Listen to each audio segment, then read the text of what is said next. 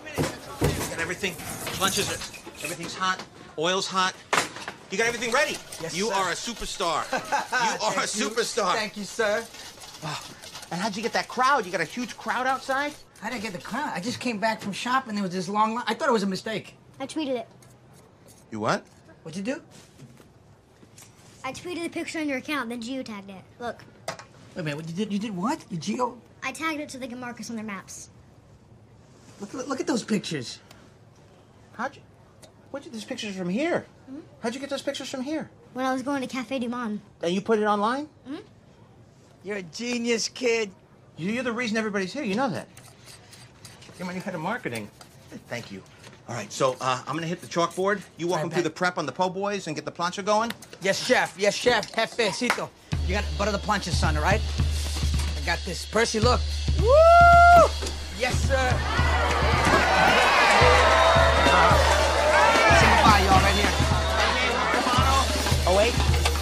You go. Thank you very much. Napkins are down there. Another beignet coming up. Hang on a second. Number seven. There you go. Two more. Mono coming up. Hang on one second. He's my kid. He's just learning. You see all that Twitter? Push it back, push it back. That's my kid. He did all that. More beignets. How's that, how's that po' boy coming? Coming up the shrimp. All right. It's worth the wait. I promise.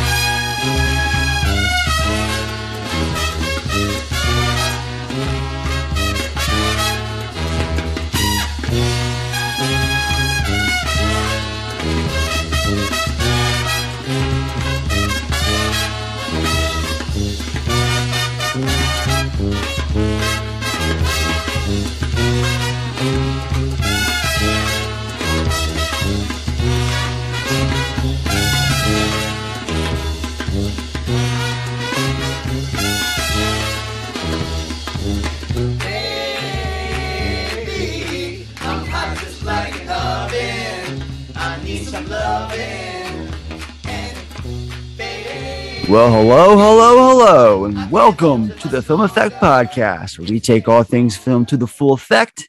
This is Ed. Joining me this week is a familiar voice who also joined us for our popular Shawshank episode last month. I'm sure he's got some delicious stories to share today. Kids and heroes, let's welcome back my sous chef for the next couple hours, Mr. Paul Yosua. Well, hello again, everybody. What's up, brother? How you doing? Good, man. How are you?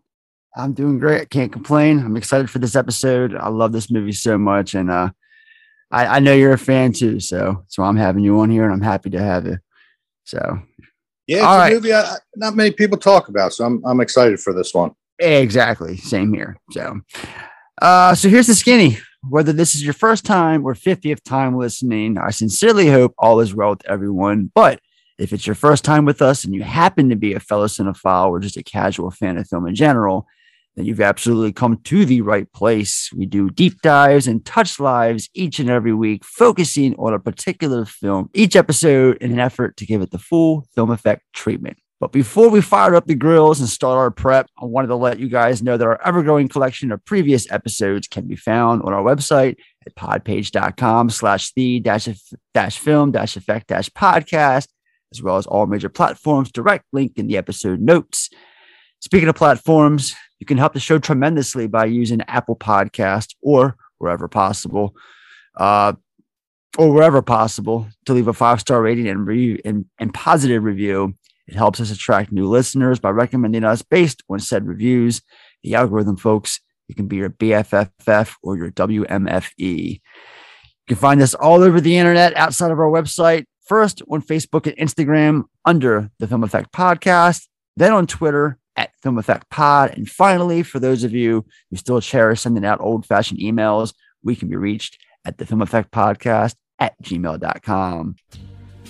So, Paul, man, I was just thinking, uh, while I was doing prep for the episode, you know, I, I, I can't help it. You know, I, I constantly, at, at my age, just always look back at stuff and like our blockbuster days, man. I cannot, uh, not a day goes by, I don't think about that place. And, you know, that's where I met you about 20 years ago. Like, do you miss Blockbuster? I do. Uh, the job was not one of my favorites, um, but I I loved the the staff. I love going there on uh, weekend night and, and browsing and uh, looking through the uh, old movies. Um, I, I miss that more than just clicking and and scrolling. Yeah, I didn't mean I didn't necessarily mean all the bullshit, you know, putting up with Dan Miller and crap. I just mean like just the experience, you know, just Oh, being 100%. there, just the idea of a video store in general, you know. Um, Yeah, I do. And I, I, I so from my understanding, there's one left in like Oregon that's an Airbnb or something. Yeah, yeah, yeah. Uh, we talked about it briefly uh, a couple uh, a couple months back, and I uh, incorrectly swore that it was in Pro, uh, Provo, Utah. I believe I swore it was that episode. Yeah, I was wrong. I went back after we recorded and checked it out. It's definitely not in Utah. That one closed up. It was one of the last ones that was in Utah that I was thinking of, but the last one is uh, correct. What you were talking about with the Airbnb. Um, and and yeah, it's just it's crazy because I think I want to say the one that we worked at together closed up back in 2008 or 2009. It was one of the first ones to my knowledge. Wow. It's sad. I, I I think Dundalk lasted a whole year more than Perry Hall did. So uh, I don't know. I um if I ask you what your favorite stories are, I I I, I can almost guarantee you you're probably going to refer to one involving Sean Riley. yes, at the diner. It's the best story, dude. So for the listeners, like you, yeah, dude, uh, you and I can tag team this one because it's it, it starts with an inventory. So for those of you, uh, Blockbuster did inventory once a month. I know a lot What of a companies nightmare. do it once a year. It was once a month at Blockbuster, exactly nightmare. And this guy Sean Riley worked with us, and like there was an inventory one night. I wasn't there for it, but I've heard the story from dozens of people who were there. Uh, they did inventory and then afterwards they went over to this local diner like a 24 hour diner and it's like keep in mind guys it's like five six o'clock in the morning take it away paul what happened afterwards when they got to that diner Yeah, so and um, the manager at the time was, was buying first of all. So you know we're and there's maybe like six of us. So you know we're all like, yeah, I'll take the burger, I'll take the chicken sandwich, you know, uh, something light, not trying to break the guy. And then uh, gets to old Sean Riley says, um, yeah, I'll take the uh, stuffed rainbow trout. And uh, orders the only thing on the menu that's above twelve dollars, and it was like thirty bucks. And he's eating that at five five in the morning. Rainbow trout. Yes he's just sitting there. It's like everyone's ordering exactly burgers chicken Stuff with fries. crab meat. fucking eggs and bacon. The traditional things you'd order from a 24 hour diner at that point of the morning or evening whichever perspective you want to have. And sean's like 6 a.m rainbow trout not a bad idea I mean, the look on Dan Miller's face just dropped. Like, oh uh, I just had my third kid, man. Uh, why you ordering the thirty-five dollar entree? right right right yeah that guy uh and he actually he was obsessed with san antonio texas for the for whatever reason he just loved the alamo i guess and uh And he hated liberals. Hated liberals. i know so i know i San know Antonio was just conservative enough for him. I think was was a main a main point for him. Well, he ended up having a happy ending to his story because that's now where he resides, him and his brother Justin, down in San Antonio doing their thing. So, Sean Riley, if you're listening, I doubt you are, but what's going on, brother? and uh, I, I can say I'm uh, sorry I, I counted you out, man. I never thought you'd make it there, but uh, you certainly proved me wrong. I think you proved all of us wrong. um, remember that house party that you had that one time where I used the beer pong table as a surfboard and felt like Yes. that the next morning? I don't Yes. know why I always think about that at night and shit. It's just the most random thing. Like, I, you had In a lot fact, of I- people there. think I have. I got a scanner years and years ago, and I scanned a lot of my old Polaroids, uh, which I had a lot of those from that night. And I think you're in one of them, giving like a karate Oh my chop god! on my Facebook. It's in like an old folder, but um, I'll try to find it. But I think you're giving like a karate chop in one of them. Oh, um, it's, it's on your Facebook, you said? Because I will, I will hunt that picture down. I think it's under a folder called uh, "Way Back When," aka I just got a scan. Yes. So yeah, yeah. After we Yeah, after this out. recording, I know what I'm doing. Hell yeah, yeah, dude. Like, just I know you and I go way back, and that that house party, and then um the Whalers show at the Recher. that we Oh, went yeah. to. That was a fun time. Just I don't know. I, I, I, I get nostalgic and reminisce of the past sometimes, and I don't know. I, I figured that's what we talk about for a little bit. You and I, it's we have shit in common. So, other than that, um, yeah, like we talked about before we started recording, football is back. Yesterday, Yeah. before you know, I know this is gonna be uh, this episode drops a week out from recording, but you know, this we're recording on Monday. The what's today? The thirteenth. Yeah, Monday the thirteenth, and uh, yesterday was uh, officially the first football Sunday of the year, and uh, I don't know. We'll we'll see what happens. So fun times. I know you and I both have various various fantasy football leagues going on. So I know one of mine's regarding a bunch of podcasts that uh we bring up often on the show. And uh speaking of, let's go to shout outs. Shout out to his family. All right, so here's to all the usual suspects. Each podcast I'm about to mention deserves your attention after you're uh, all caught up over here. They each deserve the recognition they're about to receive for their own unique ways.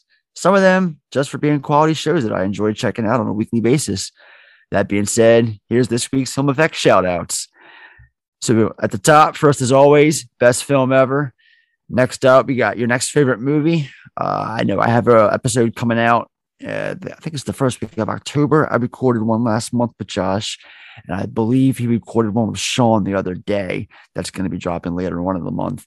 Spoiler alert: mine's on Return of the Living Dead, and Sean's is on the 1986 Running Scared, a film that he talks about on here quite often. So, um, shout out to the effing nerds, Thieves Monthly Movie Loot, Backlook Cinema, Film Floggers. It goes down in the PM verbal diorama, Halloweenies, Saturday Night Freak Show, and finally, last but certainly not least, Spy Hards. All right, we're currently charting in Thailand and the US. We are currently number 78 in Japan and number six in Romania. I could not believe when I read that yesterday. I checked the numbers and I was like, holy shit, Romania listens to the show and we're number six. That's awesome. Um, Just throw more Romanian content on here, I guess. Yeah, I know, right? Yeah. Exactly. uh, no new regions this week. That's okay though. Let's get the current events.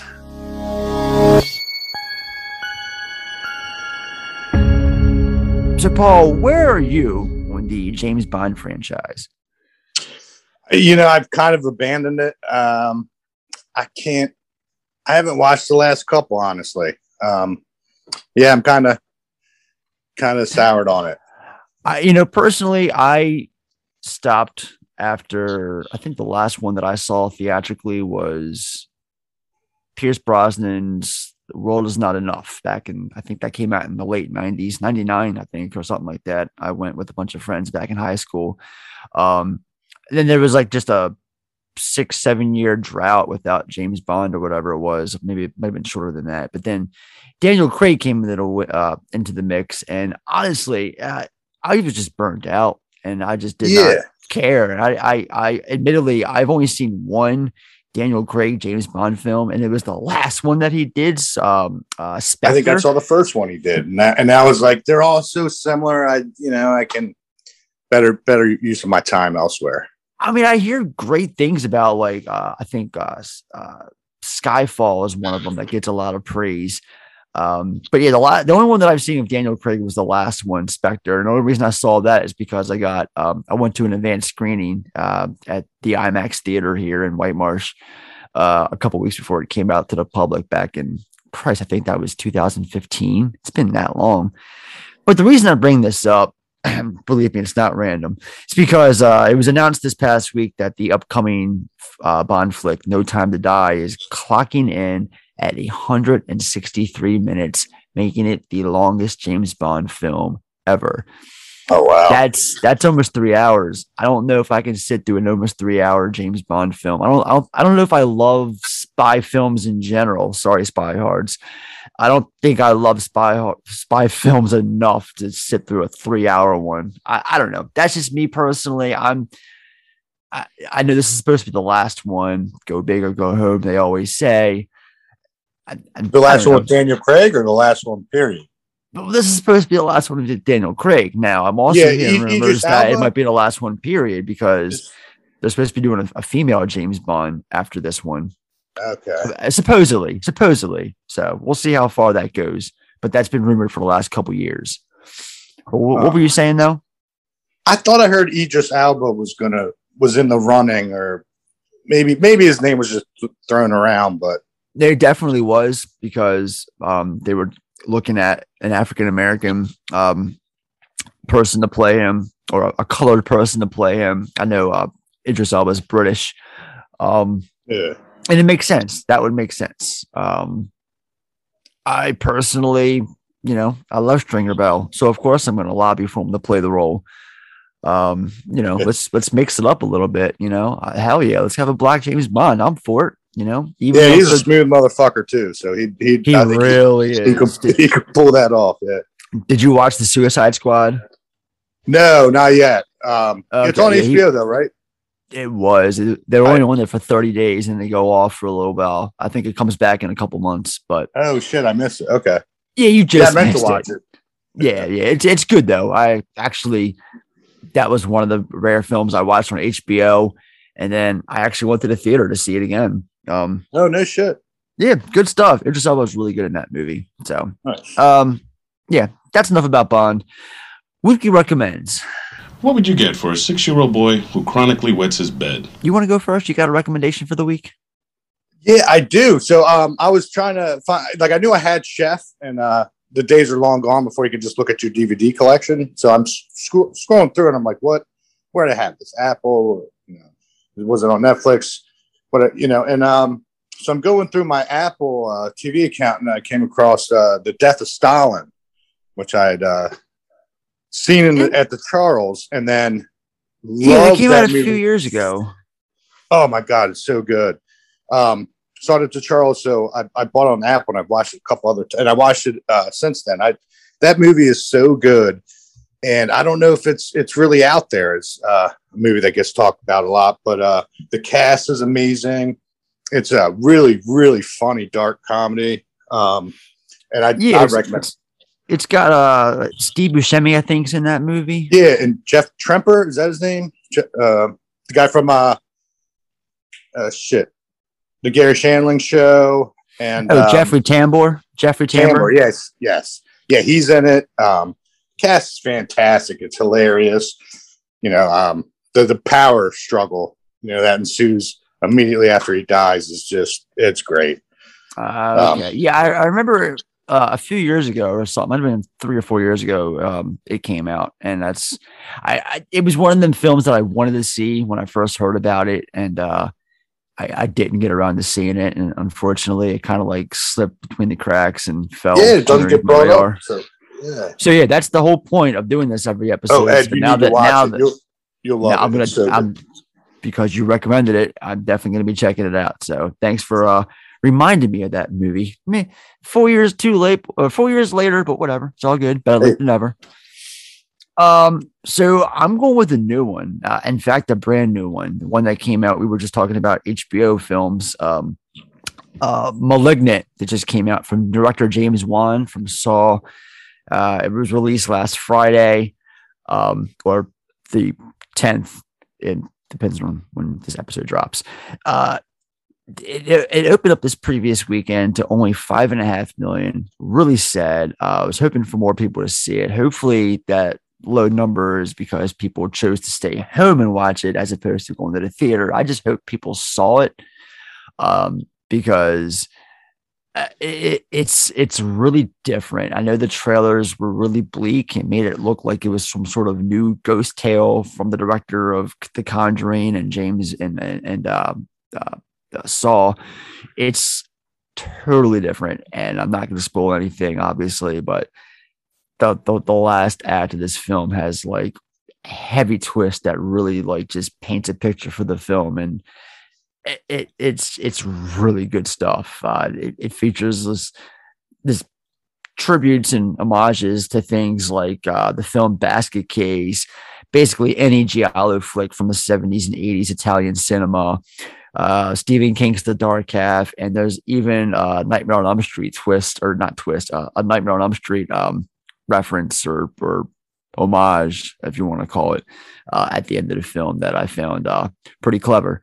Uh, so yeah, uh, *Malignant*. You can watch it currently on HBO or it's in the theaters. Obviously, I'm going to ask you to go support the film and see it in the theaters, or if you can just support it by watching it, guys. Do yourself a favor and check it out and watch the entire movie because by the end, I promise you, it will all make sense. Um, and while I'm talking about it real quick, I'm going to sit here on the air and announce it as a last minute addition to next month's Horrorthon. So this is, I, I was so taken back by this film that I'm just going to go ahead and say we're covering it next month, full episode for the Horrorthon. It's October. We're doing it. So get ready for that one, guys. Um, so yeah, other than that, you ready to That's uh, awesome. I- first day off in a while, and uh, there's nothing more I want to do tomorrow than sit in a dark theater and eat some popcorn. So that that might be the one I, I check out tomorrow. Yeah, do it, dude. I'm actually gonna go see it later on tonight. So Oh, no, Um, okay. hell yeah. All right. I would rather have you sit on my face after a brisk walk on a warm day than suffer through that fucking lava cake again. This is Chef. Wow, am feeling good, man? Let me say this. This is madness, huh? There's carne asada. Check it out. Wow. Chef Big Dog up all night cooking. Shut up and taste this, um, a mousse douche. Come here. Look at that. You like it? Yeah. We're gonna cook like this. We're being reviewed by the most important critic in the city. Now suddenly you're going to be an artist. Well, be an artist on your own time. It's my restaurant. So you're threatening to fire me now? I'm telling you what I'm prepared to do if you don't cook my menu. It's up. It's up. The reviews out. His dramatic weight gain can only be explained by the fact that he must be eating all the food sent back to the kitchen. You didn't like what they wrote about you? I didn't like it either. Who cares? I do, because I could have done better. I should have cooked food that I was gonna cook. Hey, hey, hey, hey, what are you doing? Don't guy. do it. What are you, what are you writing? Chef, don't. That's not a good Listen, just listen. I won't send it until we all say it's okay. Why don't you come by again tonight? I got a whole new menu just for you. Oh, no, no. That's give me not good. Hey, give me the That's not a phone. Give me the phone. Don't do it. That's out there now, This bro. happens. Why would you do You that? You can't take that back. Mm. Dad, did you post anything since last night? You gotta be kidding me. Wow. You realize how many people have read this? You're trending, bro. You're never going to be happy cooking for someone else. Food truck's a great idea. We're talking about a white on white 88 Chevy Grumman food truck. It's a blank canvas for your dreams. I'm gonna have them pull it around. Thank you. Don't thank me till you see it. So what are you gonna do? You're gonna laugh. Tony, Carl's got a taco truck. For real? I was so jealous when I heard your voice. I was like, that's what I want to do.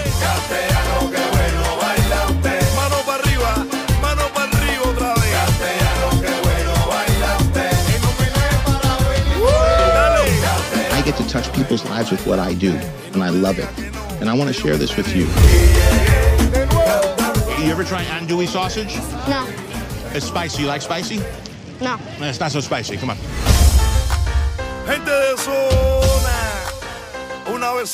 All right. In Chef, a head chef quits his restaurant job and buys a food truck in an effort to reclaim his creative promise while piecing together his estranged family. All right. So, first time viewings. Uh, it's, it's just that. You see, this is actually uh, my, my first time. No, no, my fir- it's my first time uh, since my first time. So technically, that's my second time, and I don't, I don't, I don't want to suck at it. So if I'm not up to, Uh, for me personally, I rented Chef uh, right after it came out on demand.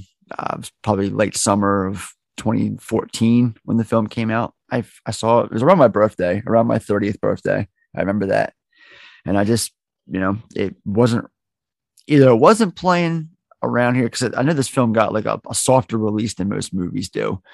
Um, Yeah. and I, I can't remember why I didn't see it in theaters because it was a film that I definitely wanted to see. Um, it it definitely piqued my interest when I saw the first trailers for it, and even did some, you know, uh, reading about the film and, and stuff when it came out. But yeah, I, I finally got around to it, um, watching it on demand, and um, I gotta say, I've been a big, big fan of this film since. So, when did you see this? Yeah, so I saw it in the theater. I think I had to go to the Charles or the Senator. I can't remember which to see. I, I don't think it that was would at, make sense. Yeah, I don't think it was at Regal or AMC around here. Um, because I think, yeah, it took a while to even get to Maryland, and I think only then. I think it was probably the Charles I went to see it at. Um, so I always, you know, being in this business so long, I always loved the uh the foodie movies and the restaurant movies. So um, I always make Yeah. a point, and uh, you know, I wanted to do a food truck for a while, so I was like, I, I've got to see this. So I think I'm pretty sure it was the Charles, and I've seen it probably six or seven times since then. Um, yeah, because it's just a really enjoyable film. So It, it it is, and there's just um, there's a lot of things I want to talk about. I don't want to quite bring it up just yet, but yeah, that that go that ties into you know this and and and just reasons why it's just so good and rewatchable. Um, all right, so before we break it down, let's get the live top five. Rob, it's your turn. Okay, I'm feeling kind of basic today. Top five side ones, track ones. Janie Jones, Clash, from The Clash. Let's Get It On, Marvin Gaye from Let's Get It On. Nirvana smells like Teen Spirit off of Nevermind. Oh no, Rob, that's not obvious enough. Not at all. How about uh, point of no return on point of no return, Lewis? So you can uh, get up. Uh... Shut up, shut up. White Light, White Heat, Velvet Underground. Okay, that would be on my list. Though not And on mine. Massive Attack, No Protection. The song is Radiation Ruling the Nation. All right, so for this one, I asked uh, for top five passion projects since this was uh, one of Jon Favreau's passion projects for a while. Um, uh, we'll, we'll do the round robin way. I'll kick it off with my number five, and that is Francis Ford Coppola's Apocalypse Now.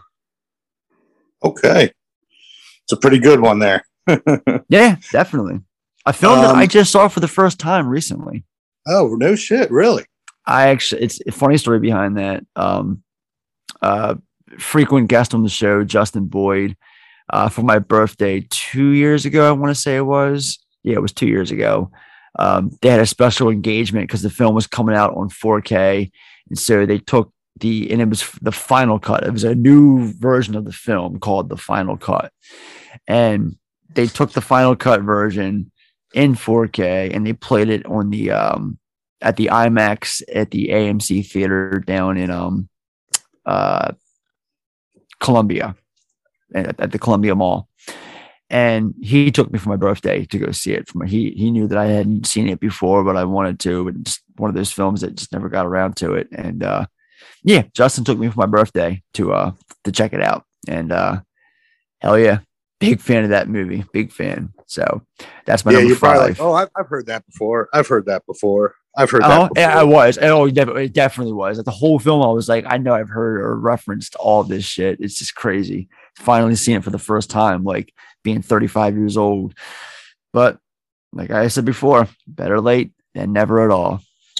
Yeah, absolutely, for sure. Um, so my number five is uh, Moneyball, um, a movie that they didn't the, the they didn't want to make because they just didn't think it could make any money at all. They didn't think anyone would pay to see a movie about baseball analytics. hmm Right. Um, and it turned out but- to be one of the best films of 2011. Oh, so good. Yeah. Yeah. So good. Um, so when I was trying to look up passion project movies, um, you know, the Rockies and stuff came up. Um, but then I started thinking about it and I looked up, I'm like, I bet you Moneyball. I said, I can't imagine them wanting to make that movie. I looked it up and they're like, yeah, it took, uh, it met a lot of resistance, but finally got Mhm. made. And, uh, it's, uh, it's a really good one. Yeah, definitely. I think a lot of people would agree on that one too. Um, my number four is Gangs of New York from Martin Scorsese. Yeah. I mean, what can you say about that one? Great. No, it's just it's a film that I remember, you know, when it was in production with uh, Leo, and he finally got um, Daniel Day Lewis for another film, and they uh, it- this was just a film that I knew Marty wanted to do for the longest time, and uh, finally got around to it, and it turned out to be a great film. I know it, you know, catches shit for reasons unknown from uh, other people. Um, it's not the most loved Scorsese film, personally. It's one of Um, one of my favorites. Uh, of same, his. same here. Bill the Butcher is just a venomous, venomous villain, and um, even Cameron Diaz with her Irish accent isn't that bad. A lot of people scoff at her uh, performance in that one. It's okay. It's not bad though. Um, I think Leo and Daniel Day Lewis just tear the roof down though. So, how about you? Number four.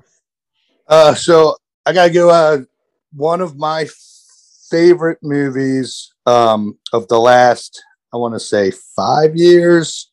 Um, feel good movie, uh, Peanut Butter Falcon. Um, Not many people have seen it, um, but just With such the- a good Sh- movie.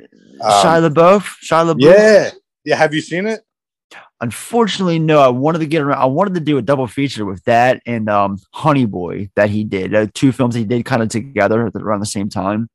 Yeah, I'm not Um, familiar with Honey Boy, but uh, Peanut Butter Falcon's a, a really good one. It's uh, again, it's just a feel good movie. It, it, it's really funny. Um, wanted to do a movie about wrestling. He incorporated a lot of wrestling into it. Um, Mhm.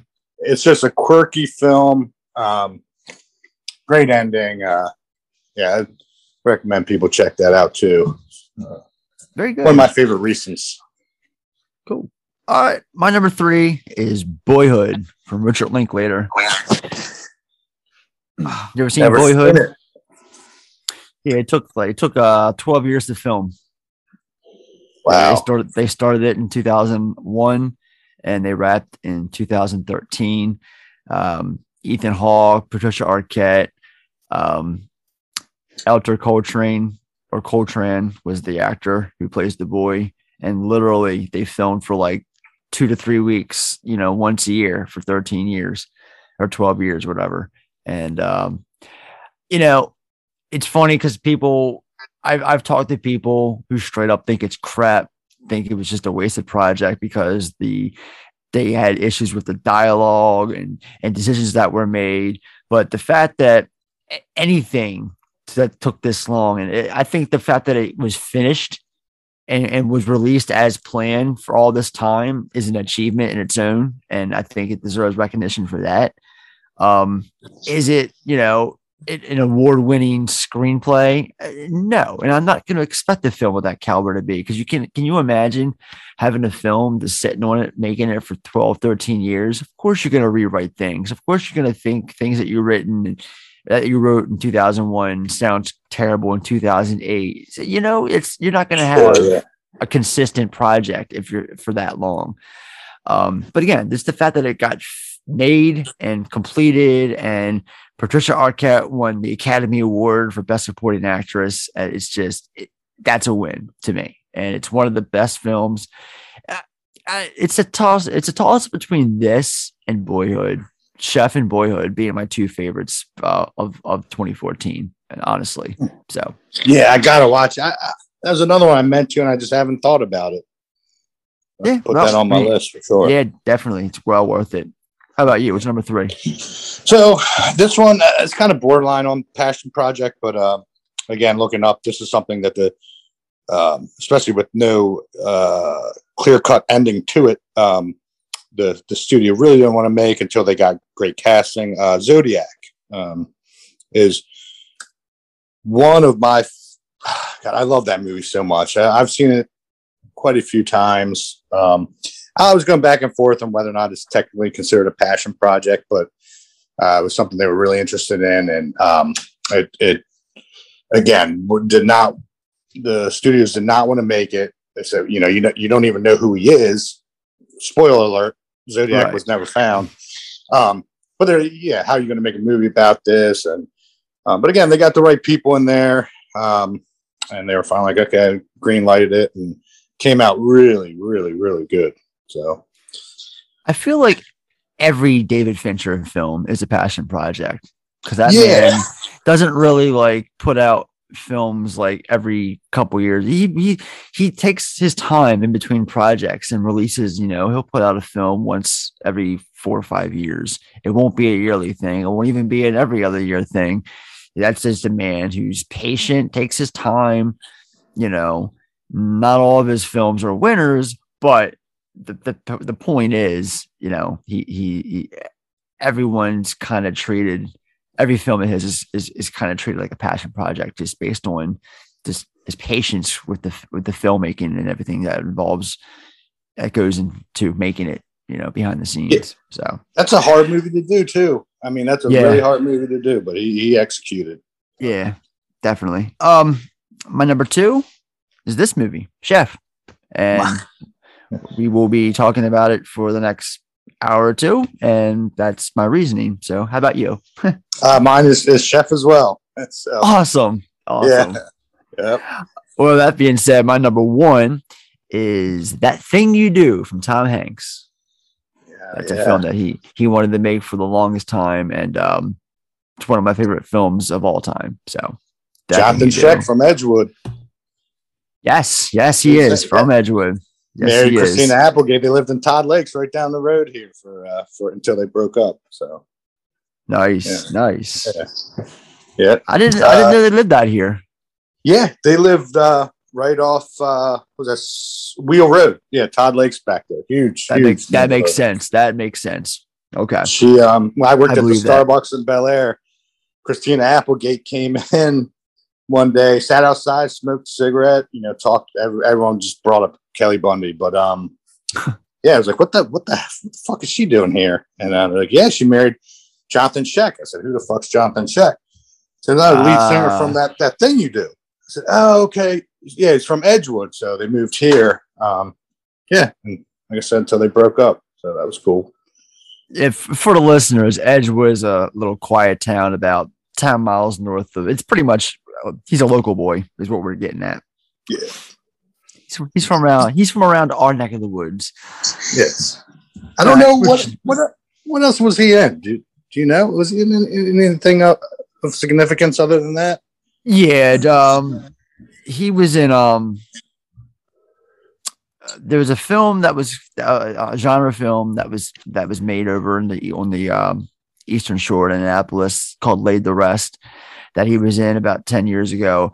But mainstream wise, um, he before that thing you do, he was in a film called The Doom Generation um, from uh, filmmaker uh, Gregg Araki, uh, cult director. Uh, he was also that same year in How to Make an American Quilt with uh, Winona Ryder. After that thing you do, he was in a movie called Hush with Gwyneth Paltrow and um, what's her face from uh, the American Horror Story, uh, Jessica Lange. Um, quiet projects here and there, nothing like uh, huge. Uh, I'm willing to bet he met his wife on the set of The Sweetest Thing that he did in 2002 with uh, Cameron Diaz and um, Uh, yeah, yeah. Okay, I remember that. Yeah. Selma Blair. Yep. And then I remember before about 20 years ago, he was in this uh, horror film called The Forsaken that was uh that came out in theaters and was quietly released. Um, let's see. Recently, he was in uh, the film uh, horror movie Quarantine that came out back in 2008. Also, the Prom Night remake. He was the killer. Um, and now he just does kind of like low budget horror um, action films here and there. So Gotcha. that's all. Cool. I, All I right, would so- say he he peaked with that thing you do, more or less. Yeah, yeah. All downhill from there. Sorry, John. Uh, all right. My uh, number one is uh, Man Bites Dog. Um, foreign film, uh, Belgium film, uh, Okay. mockumentary about a, a serial killer uh, that kind of portrays our um, how far we're willing to, to go to be entertained. Uh, it's a kind of reflection on media. Um, blown away by this movie the first time I saw it. Uh, again, it met with a lot of resistance just because the like the opening scene is um, uh, this guy dumping a body in the water, and he's talking about the difference between weighing down um, a midget and a dwarf, and how their bodies are different, and the different weighting you need to conceal the body. You know, with this shit, shitting grin on his face. Um, right.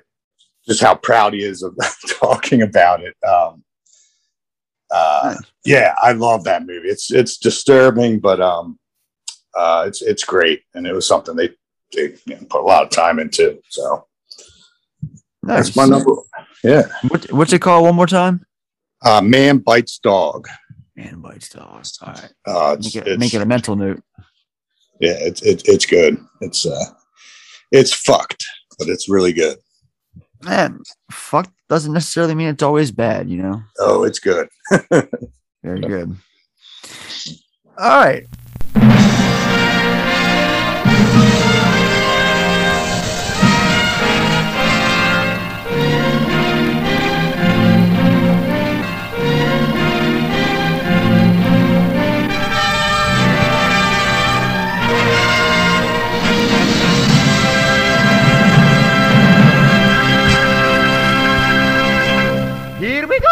So the film opens with Chef Carl Jasper, played by Jon Favreau. He's entering the kitchen early and preparing a special menu for food critic Ramsey Michel, played by Oliver Platt.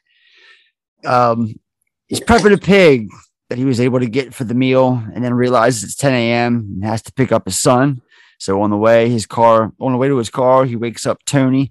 Tony's played by uh, Bobby Cannavale. And he's kind of like a bumbling drunk of the of the uh, the chef crew and instructs him. He's sleep. He's passed out sleeping in his car. He even has to ask him. He's like, "Are you drunk?" He's like, "Nah, I'm good, chef." And he instructs him that uh everything he needs to get done while he's gone.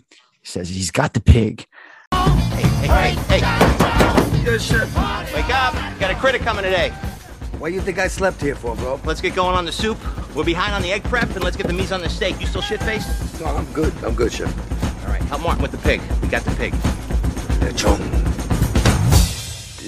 This is a delicious meal that he's preparing for this this uh food critic here. Um, it, we see him really going on. Like this is just an example of Favreau and like every little detail into this movie. Like we see him, you know, doing all the prep work and, and everything. Like, it's it's just it's it's kind of a mouth watering introduction to the film, you know. Um, something that plays off a lot in this movie, you know. Where are you at on this so far? So, um, yeah, I, I- I, want I want to hear a, a, fellow chef's uh, take on this. Well, first of all, I, I love the scene he walk, walks up and bangs on the car and he wakes up and he's like, it was food critic today. And he's like, oh, yeah. Yeah, no, that's why I slept here. It's like, yeah, Yeah, bullshit. yeah. But, but I've, but I've seen that. Um, I can't, I can't tell you how many times, but oh yeah, no, that, that's why I'm here. I'm like, yeah, okay, bullshit. Just, just be ready to roll. Um, yeah, I think so. He, uh, trained with, uh, Roy Choi to, to do this movie. Yes, Uh, yes, he where he learned all that, which spawned um who was a you know got in the Who food is truck. who is Roy Choi? For those who don't know, so he uh he's from LA, um uh Korean Korean guy uh was there throughout the riots, um had to defend his um uh Koreatown uh basically on top of the roof with guns. Mm. Um damn was yeah, it was uh always in the food, um, but like so many other people, uh just it's so much capital is needed to start a restaurant a lot of people would do the the food trucks or carts or whatever. Um, and he got into it in the early adaptation of social media. So, as much as his food being badass, um, he also implemented social media to where he would got all these followers and he wouldn't let anyone know where he was going to be until half an hour before he tweeted out and everyone would form lines and now he has like five trucks uh two or three restaurants um but yeah john john learned he knew who to go after to, to learn and prepare for this movie and i think he chose the right guy yeah. So okay, so you you mentioned him, you know, tweeting out his location and everything. That's exactly what Carl will end up doing in this movie. So it sounds like a lot of the inspiration for the Carl Jasper character came from Roy himself. So that's pretty cool. Didn't know that. yeah Uh, yeah awesome and and he's uh the chef show he's uh tags along with john now he's uh on I need to Netflix. watch. I I haven't seen it yet. I, I'm aware of it. I just um admittedly haven't gotten around to sit down. I, I wish I had more time to watch shows like that. But Oh, and there's I- so I- many of I- them I'm, now. I'm There's- gonna I'm getting around to it. I'm definitely gonna be checking the chef show out. Um, you can tell his passion. Talk about passion project. Watching that show, you can just see how passionate he is about cooking and, and being a, a chef. And uh, Mhm. yeah, he, he loves it. That's so cool. All right. So Carl picks up his son Percy. Uh, Percy's played by Emjay Anthony. Uh, more on him in a little bit. And immediately tells him that they can't go to the movies because he's being reviewed. Percy informs him that he's already he already knows this because mom told him, and Carl tells him that that, that his mom wants him to get a food truck, which Percy isn't against. Um, he takes Percy with him to the market to get ingredients for his menu, and then the two end up picking out on a bag of kettle corn that Carl initially didn't want to eat. We established the father son relationship between the two during this sequence. Uh, Percy is consistently trying to make plans with Carl, but Carl's so busy that he's making excuses, blowing off ideas, yada yada, not realizing Percy's actually making attempts to, to bond and get involved with his actual busy work schedule. Um, so that's something that I can uh, elaborate on because it's you know I, I I have a daughter and I think uh, in this film Percy what would you say Percy is? He's like 12 11 12 years old. Did they even say how old he is in the movie? Yeah, I, I don't I don't think they did. Yeah, I, I would guess about twelve. okay so you know my daughter being you know 13 and all i can relate. Um and i get it. He's a busy guy um but he's not too busy for his kid at times. Sometimes he lets his job get in the way but um all in all carl's a good dad and he he at least he makes that effort. He's trying to balance two lives at once here and um i can totally relate. I know it's a struggle. Um kids being kids don't see it that way you know they think they take Right. personally um but it's it's it's you know it's never that way. It's it's always you're, you're trying to be superman. You're trying to you know make everybody trying to appease you know multiple parties at once and sometimes it doesn't always work out. So Yeah, I, I was just, and I think that's one of the the hardest things about being in the restaurant industry is a lot of times kids, you know, all the holidays, all the all the times, the nights, the weekends where other kids, you know, have off and they spending time with their parents. A lot of people in the restaurant industry, those are the times they have to be in the restaurant, and it Yep. um it can it can cause a lot of strain. I mean, you know, kids don't understand. Kids just want you to be there for them. They they don't understand that. You know, uh, New Year's Eve, I, I have to be there. I, I can't. Yeah, I, I know you're over here and everyone else is with their parents, but but this is, you know, for us to aff- afford everything, I have to be there, and it, it's hard for them to un- understand. And I think he he starts to realize that they need to mend this relationship now before he has disdain for him. You know. Yeah. Yep. Um, so back at the restaurant, Carl returns and checks on his staff when uh, Riva, the owner of the restaurant, interrupts their meeting about Carl altering his menu. Is Carl in there? Yeah. Hey, Carl. Everybody's in flavor phone Carl. Are you uh are you planning on altering the menu? Yeah, I can't do this right now. Please, just. You know a lot is on the line today. I know that's why the menu has to be perfect. Yeah, but I can help you plan it. I can't do this right now. Just give me five minutes to get my staff going. I'll come and I'll walk you through the menu. Uh, Carl, I've done this before. I can help guide you. I don't. I don't need guidance right now. I need space. Okay. Thank you. Can we have a little privacy, uh, guys? Huh? I ask you to leave, you gotta look at Carl. Okay, everybody, to- tomen cinco, take five. Saquen todo el fuego, maricas. You good? I got it. Go, go, go. Grab a coffee. Let's get something straight. Yeah.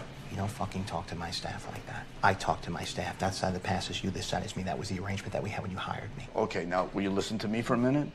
Carl, I get ideas. Sometimes Uh-huh. my ideas work. I really don't care what magazine said that you're the next big thing. The fact is, you work for me in my restaurant, Uh-huh. right?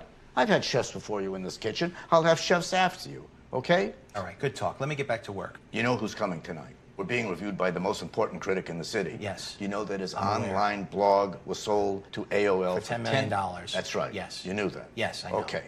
He's a big deal, and that's why I want to cook him a good menu. You want to give him? A, you want to cook him a Yeah, good? I want to cook him some good food. Yeah, yeah. Well, then. And our place is in a fucking creative rut. In a rut. In a creative rut. You, you do know that we're doing better than any place in the neighborhood. I'm not talking about how much money we're making. I'm talking about creatively, the food that we're serving. It's the same food we've been serving for five years. You remember what happened when you put guts on the menu? Huh? Are you talking about my sweetbreads? Is that, is that what you mean by guts? Yeah. When you put that artsy shit on the menu, people don't like it. Not one person ordered your sweetbreads. Please listen to me. I sank a fortune into the remodel to get you the French uh, cookie top, whatever it is, that tabletop. French cooking suite. Right. Not every chef gets that. no, you know I why you get it. it? I appreciate you know why? Because you deserve it. So you don't know that, but I know it. You deserve it. So be smart just for tonight. Look, if you bought Stones tickets and Jagger didn't play Satisfaction, how would you feel? Would you be happy? No. No. You'd burn the place to the fucking ground. Your menu works. People love it. Carl, do what you want tonight. Okay, you're the chef. You know what I think? I think you should play your hits. So Riva, this is one of like two or three scenes with Dustin Hoffman. Uh, I love the the, the the idea that Favreau bagged Hoffman for this movie is just great. Um, and the fact that he plays a character who's kind of type he's, he's he's against typecast. Like this is a character like again, you only see him for a couple scenes. It's like a, it's a glorified cameo, if anything else. Dustin Hoffman Yeah. here, but his his role, um, he's kind of like this movie doesn't have a traditional villain. But if I were to say, you know, this movie you have to have one antagonist, I would say that definitely uh, Riva here is is the film's villain, the, the antagonist, because he's always in a way interrupting. Um, it, Riva makes an argument that it's his menu and it's always worked for his customers. However, Carl is trying to make a special menu for his critic uh, because the food's always the same and he wants to make something different for him. He's a big deal and I want to cook, is what he says. Um, NBC, uh, it- it- again, that's that passion playing off of Carl here. So he Yeah, gets back. That that's that line you, you have to walk to in the business. You know, you become a chef to create. You know, to to to be an artist of sorts, and It's an art, exactly. being the restaurant owner, the margins are so thin. It's such a tough business that there's a lot of that push and pull always. You know, where it's like I, I want to try this. It's like no, we need to we need to make sure the doors stay open. We know this works. There's always that struggle. You know. So this okay, so this is like a, a true, you know, uh interpretation of say Oh, a, a- a head chef a- yeah. okay Yeah. okay i never really thought about that before but okay good good good um so carl gets back to his staff uh, for pre-shift and ends up announcing the same damn menu that they cook each night to everyone's satisfaction at the end of the night uh, we see carl and his crew they're celebrating their night at the bar when the uh when ramsey's review hits online on the phone carl pulls it up and begins reading it out loud, slowly realizing it's a negative review, calling him out for serving more of the same boring food that's unappealing to him, while also taking shots at Carl's weight. It's up, it's up, it's up, it's up, it's up. The review's out. For the review. Here we go. To you, baby, to you. Here we go. My culinary hero. To the team. Gauloise, eager to please. Woo! Ten years ago, I had the good fortune to dine at Chef Casper's revelatory Miami Bistro Marrow. Marrow, baby. It's your house. The sheer audacity of this fresh, brave voice of the culinary scene reminded me why I write about food as a Oh. vocation. a lot of pressure. It is nearly impossible to separate my glowing regard for Chef Casper and how much he inspired me from my expectations as I sat down to dine at the recently remodeled Brentwood Gallic staple Gauloise. Yeah, this is good. Oh, how times have changed. Over the last decade, Carl Casper has somehow managed to transform himself from the edgiest chef in Miami to the needy aunt that gives you $5 every time you see her in hopes that you will like her, but instead causes you to shrink from her cloying embrace, which threatens to smother you in her saggy, moist cleavage. The signature app intended to impress the country club brunch crowd is the caviar egg. A shirred egg topped with a dollop of caviar is an excuse for the chef to overcharge us for his insecurity and lack of imagination. Carl Casper can best be summed up by the first bite of his needy and yet, by some miracle, also irrelevant chocolate lava cake. Casper didn't even have the courage to undercook the cake, thus curiously lacking its signature molten center. This sad dessert is emblematic of Carl Casper's disappointing new chapter. His dramatic weight gain can only be explained by the fact that he must be eating all the food sent back to the kitchen. Two stars. Feeling dejected, he ends up taking the hostess Molly, who's uh, played by Scarlett Johansson, um, who thinks he's the best chef in the world. By the way, uh, she takes her home uh, to his place to cook her a plate of pasta in an effort to feel better. Um, so I have a note here. It's more of a question. Are we supposed to buy into the possibility that these two are some sort of like in a relationship or, or like a couple? Like, yeah, my I think, reason yeah. for that is because it's it's kind of it's it's when we cut to the house and he's cooking the, the plate for her.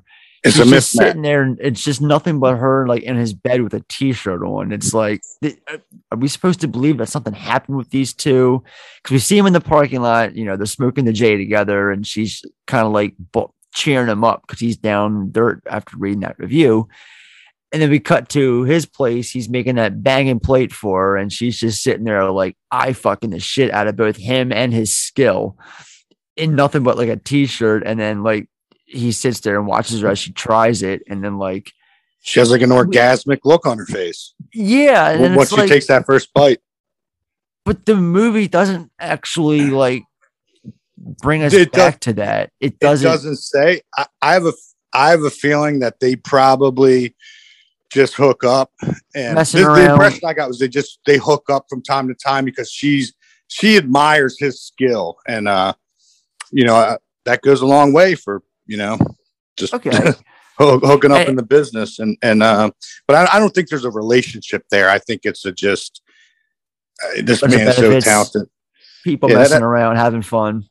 yeah that that, that was the impression I got but Okay. it's, it's Uh, me too. 100%. For the for the record, same way, same thing for me. I, I got that impression, but it's something I wanted to bring up and, and talk about. So, um, sometime later, uh, we see Carl going to pick up Percy when Percy tells him that his mother wants to talk to him inside. Uh, this is when we're introduced to his wife, uh, Inez, who's played by Sofia Vergara. Uh, she wants him to make sure she wants to make sure that he's okay after the review debacle, and then uh, tells him about uh, Percy being let down by his constant tardiness. Carl makes it up to him by taking him to ride rides on the pier to go see a movie. Then he drops him off. It's a real, it's like a real quick, flashy montage. It's like quick cut to them in the theater, quick cut to them on eating popcorn, quick cut to them riding a roller coaster. Then the next cut, four seconds later, he's dropping them back off at the house. Like, have a great day. Yeah. All right. See you next time. um, and it's, it's a bit that I always I get a chuckle out of it. I'm gonna make it up to him.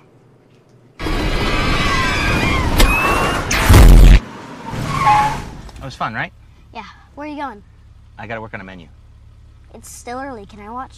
Yeah, sorry, it's at work. I won't get in the way. Yeah, I gotta go work. Okay. Bye. We have fun next week. Okay. Um, yeah, it's like it was forced and rushed. Yeah, they, they did a good job portraying that. yeah. Exactly. Um, so Carl goes back to the kitchen overnight to prepare uh, another special meal for uh, uh, uh, the critic. Uh, Martin, who's uh, his sous chef, played by John Leguizamo, uh, comes in, tells him to go home to sleep, casually saying "fuck Twitter." Kind of says it under his breath a couple times, and uh, which Carl picks up on and asks what he means. Martin then blows it off and focuses on the food that Carl's made.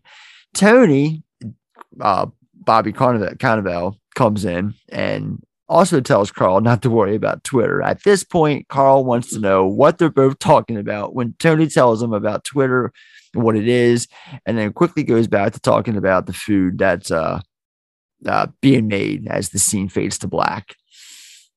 Um, yeah, I, I just love how like so like, out of touch Carl is of technology, and like he's so in the dark. Like Twitter, what's what is that? What do you mean fuck Twitter? Why should I fuck Twitter? Right. uh, Carl has Percy again. This time, Percy is the one who mentions Twitter to Carl. So Carl finally has Percy create an account for him at Chef Carl Ca- at Chef Carl Casper. And the first thing he sees is that Ramsey's review of Carl went viral. Uh, later that night, after Percy's Percy's asleep, Carl reads some of the food articles about Ramsey's review when he decides to tweet. You wouldn't know a good meal if it sat on your face to Ramsey instead of uh, public messaging him or private messaging him. After doing this, he goes to bed, uh, thinking that it was a PM, uh, and then the number of the Twitter notifications is seen blowing up. Now, this is something unique the film does. I don't know if he got like some I don't know, some money from Twitter for this, but like we see the Twitter bird like in the movie. Like every time he sends a tweet out, we hear the the, the chirp, and then Yeah, we, you see, see the actual like bird icon flying flying off the screen and shit. And, and, and it's not just here; it's in a couple of scenes in this movie. Yeah, You know, I, I Yeah, I- South Beach when they're all Yes, South Yeah, Beach, exactly. It makes Yeah, you yeah. wonder if like they had some sort of like deal with Twitter for this movie. Oh, yeah. Because you got to remember, it's 2014. I'm not going to say Twitter was new back then because it definitely wasn't. I was using Twitter back in like 2009. Um, so Twitter was by mean by no means like a new, you know, platform at this time. It's just they got a lot of love from Twitter for this movie or, or vice versa. And it's just, it's plastered all over this movie. Um, and then the next morning, while cooking breakfast, Percy wakes up and checks the tablet to see over 1,600 people have started following Carl overnight. He asks his father if he posted anything, and he tells him that he didn't, just a private message to that food critic. Percy then tells him that he didn't message it, that he tweeted it for everybody to see. Dad, Yeah. you got 1,653 followers since last night. Oh, is that good? It's amazing. Oh, good. What does it mean? It means that 1,653 people are reading your Twitter feed. Mm-hmm. I thought it was like texting. Did you post anything since last night? No. Are you sure? Yeah, I just sent a private message to somebody. To who? To that a-hole food critic. You could only send private messages to people who are following you. I think you might have posted that publicly. No, he wrote something nasty about me, and then I hit reply and let me send a message to him. Dad, replies are public. Everybody can read them. And it looks like he retweeted it to all his 123,845 followers. And he wrote back. What do he say? I don't think I should read it. Just, can you read it to me, please? Read the, read the reply. At Chef Carl Casper, I would rather have you sit on my face after a brisk walk on a warm day than suffer through that fucking lava cake again.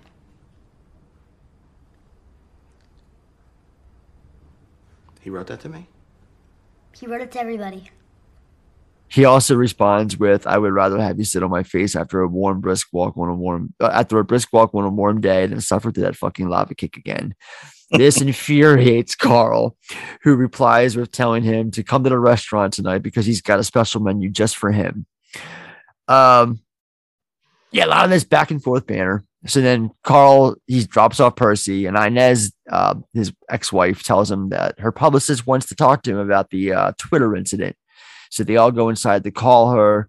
This is when Carl basically says thanks, but no thanks. When he realizes it's, it's about the food truck uh, in the end.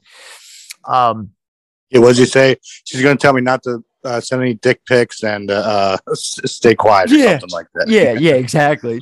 Um, back at the restaurant, Carl's trying to get everything and everyone together for the special menu that he has for Riva, uh, that, that he has when Riva interrupts again, uh, because he wants the menu changed back. This time because they have the most reservations ever, even though it's because of the ongoing Twitter battle between Carl and Ramsey. Um, the back and forth between these two escalates to Carl quitting on Riva and Riva suddenly uh, negating their restaurant deal. Uh, when he expects Tony and others to follow suit, Martin bails, but Carl tells him to stay. Carl, Carl, we're staying with the same menu, right? I have something really good planned for tonight. I'm gonna let you say it's not sweetbreads. Yeah, You're gonna that, be able to taste it. that may be true, but we have the most reservations we've had on a work night since we opened. You realize that? I know. I was on Twitter. I was Yeah. I was I was promoting the restaurant. I was on Twitter. Yeah, that's another thing. From now on, before you post anything online, I okay it. All right? The What? whole reason everybody's here tonight is because I called out Ramsey and Michel online, and they're all coming to watch me stick it in his ass. Yeah, and you're going to Twitter an apology for calling the most respected critic in Los Angeles an asshole. I'm not gonna fucking apologize to that guy. What do you mean you're you not see what he wrote about me? I don't give a fuck He what he wrote it. about you. I don't care. You're a cook. You're a chef. This is what you've been cooking for years, and it works. And either you cook the menu that our customers have come to. You want me to cook the same food? The same exact. The same food that he ripped apart? The same guy who's coming tonight? The restaurant isn't filled with critics. It's filled with people that have been eating your food for the last 10 years.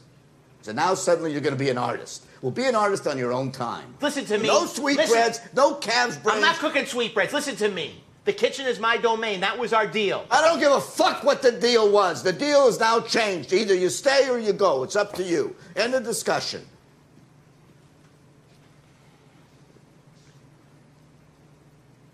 We got a full house of people Yeah. who are coming tonight Yeah. to eat my food. No, it's not your food, Carl. It's not your food.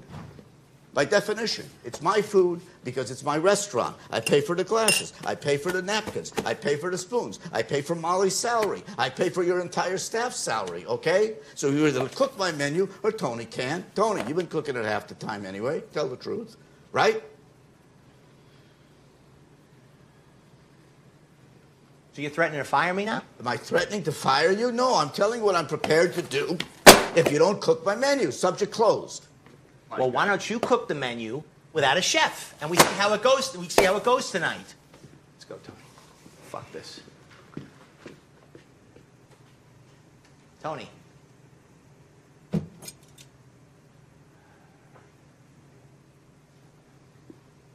Good luck.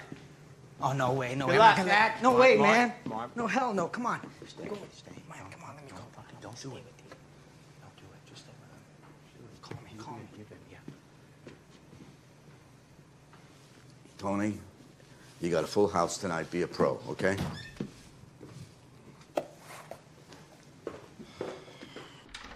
So is this kind of like is this is this a real thing like like like uh head chefs or whatever? Does he have is it is it the relationship between him and his staff like this close? Is it always like this or I feel like Yeah, I'm it- interviewing someone for this episode, but no, I, honestly, I'm curious. It's what you know. I, I want to know. Yeah, a lot of times it is, and it's it's separated between like ownership, front of house, and back of house. Um, Uh-huh. Yeah, that, uh, you know, we had a little, a tiny incident last night where, you know, one of the servers start going at the kitchen, and all the kitchen groups together and starts going at the server, and we have to squash that. Oh, Um, okay. but yeah, very, very usually defensive of, of one another. They're um, like little families within a, a larger family. Um, but uh, you, the walkouts like that you, you don't see too often. I've I've seen a couple, but Yeah, I, I can't imagine it happening like often, you know.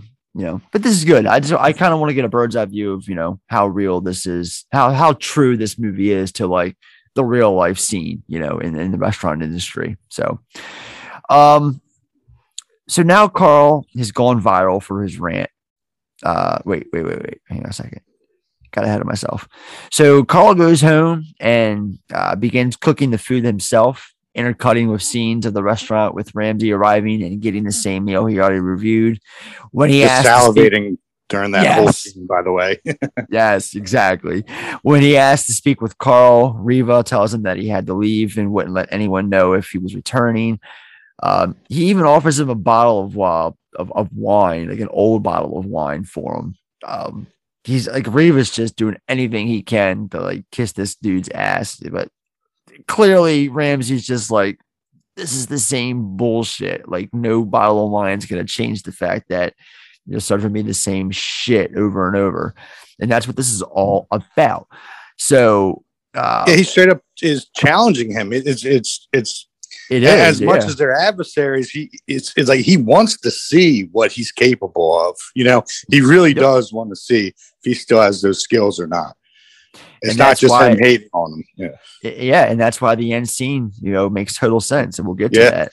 So Ramsey ends up tweeting about Carl going into hiding, um, uh, dreading if uh, back in his word, he's, he's dreading uh, his words essentially. Uh, Upon reading this, Carl goes back to the restaurant and goes off on Ramsey. Let's go in through the back of the house. One thing, just want to say one thing, just want to say one thing, just want to say one thing. Let's go to the kitchen. Stop it, stop it for a second.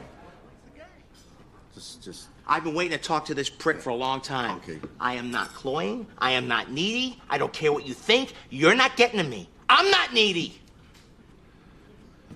Chocolate lava cake is not just undercooked chocolate cake. That's not what makes the center molten. You take a frozen cylinder of ganache and you set it in the ramekin so that as the outside cooks fully, the inside becomes molten. Okay. Okay. It's fucking molten, see? It's fucking molten, you asshole. And you don't do anything. What do you do? You sit and you eat and you vomit those words back? To make people laugh. You know how hard I work for this shit? Do you know how my whole staff works? What sacrifices make to make you happy, and then you just smugly just fucking shit on my shit? Okay. It hurts! Yes. It fucking hurts when you write that shit. It hurt you. It does. It does. He was you he thought you were gonna close his fucking restaurant down. You asshole.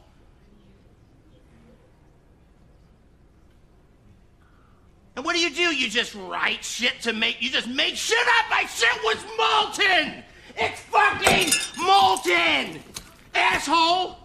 You're not getting to me. So now that Carl's going viral for his rant here, his attempts to call his wife's publicist to have her get rid of all the videos goes nowhere when all she wants to do is utilize this incident for financial purposes, and all he wants to do is cook. He then calls his ex-wife Inez and asks her to keep Percy for him and cancels their New Orleans uh, the, the New Orleans trip that they were talking about casually throughout the uh, opening scenes.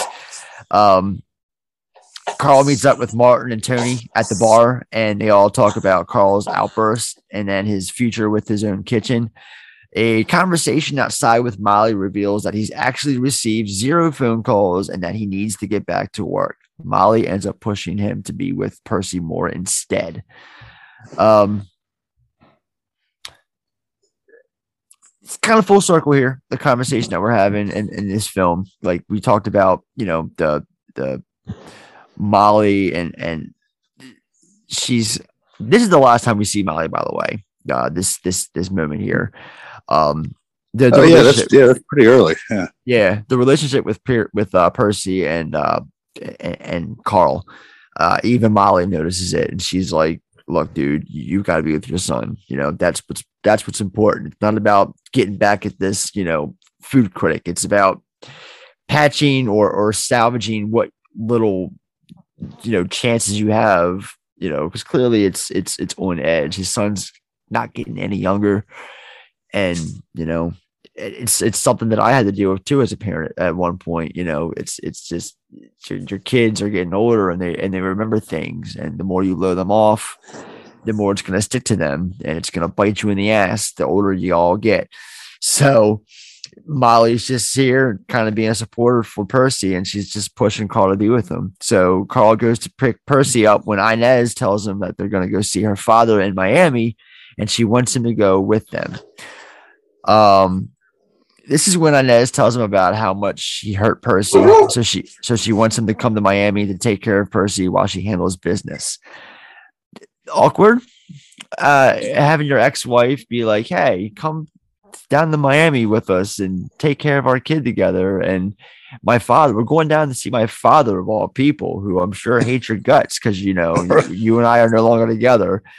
I just can't imagine like this is kind of like the one eye rolling moment of the film. Like this is kind of pushing it here. Like I can't see Yeah. like, a situation like this like making much sense in reality. This is clearly a, a setup for you know Hollywood purposes, but um other than that, this movie's pretty goddamn realistic. You know, this is one of the very few eye rolling moments of the film. I just, I personally do not buy in to this Miami trip, you know, which we're gonna know, come to find out, sets up the rest of the film. Um, yeah, certainly does. I just- yeah, exactly. So we, we um down in Miami, Carl Inez and Carl go to Little Havana so Percy can watch Inez's father uh, perform once in his life. Um, he's like he's in a a, a Cuban band, uh, a Cuban music group, and uh, I guess it's it's big on her to have her son watch her uh, father play, you know, in, in real life. So the sight of Carl and Inez acting socially together and dancing makes Percy uh, visibly happy. Later, after the performance, they all go out with her father and they all talk about such things as Carl's weight and his future. He just starts of- assaulting him pretty much. Yep. Yeah, you know, he, he had to know it was coming. Um, Yeah. that's, that's that's what in-laws do. So they start eating cubanos, uh, but Percy's asleep, and Carl wants to wake him so that he can uh, have an authentic uh, cubano sandwich with them. This gets Carl and Inez talking more about him making cubanos on a food truck. He finally agrees to talk to her ex Marvin about getting a food truck. And we are about to meet Marvin, played by Robert Downey Jr., who still can't believe is in this movie. It's crazy. He comes through like a tornado too. I know he does. shit. And it's like it's it's like watching like a mini Tony Stark in this movie, the way he's Oh kind of my like God. cocky and he he's funny. He really is a funny guy, a guy in this Yeah, movie and shit. Yeah, then he started off saying that, yeah, yeah, she's pregnant, says it's mine, but you know what? I have my shoes tied, so blah, blah, blah, blah, blah. It's just like, yeah, okay. the, the, and then when he walks in the bit where she's like booties, like is, is it booties or footies or something like that? She asked him to, to, to put the footies on because of the uh the hardwood floor, Yeah, the uh, yeah. the tile, the hard tile floor, whatever it is. The it's a really weird. I I, I can't even. I'm It is a strange said it. scene. It's yeah, his character s- seems a little out of place. I, I don't know, but it, it's uh, I'm sure it's- they it's- mentioned it what he does. I just can't remember what he what it is that he does because he's just sitting in this like random office that's like it's like nothing on the outside. But once you get in there, it's you. It, it you- you would think uh. he's like an architect when he goes in there. The way the the whole room looks and shit. Yeah. And he just got this shitty food truck chilling in the back of the place, like you know. yeah, Ter- terrible. So it is booties. Upon entering, he's instructed to put on booties to the uh, for the floor. Um, and then we get this funny gag here with him trying to walk into Marvin's office, like kind of sliding around with the booties.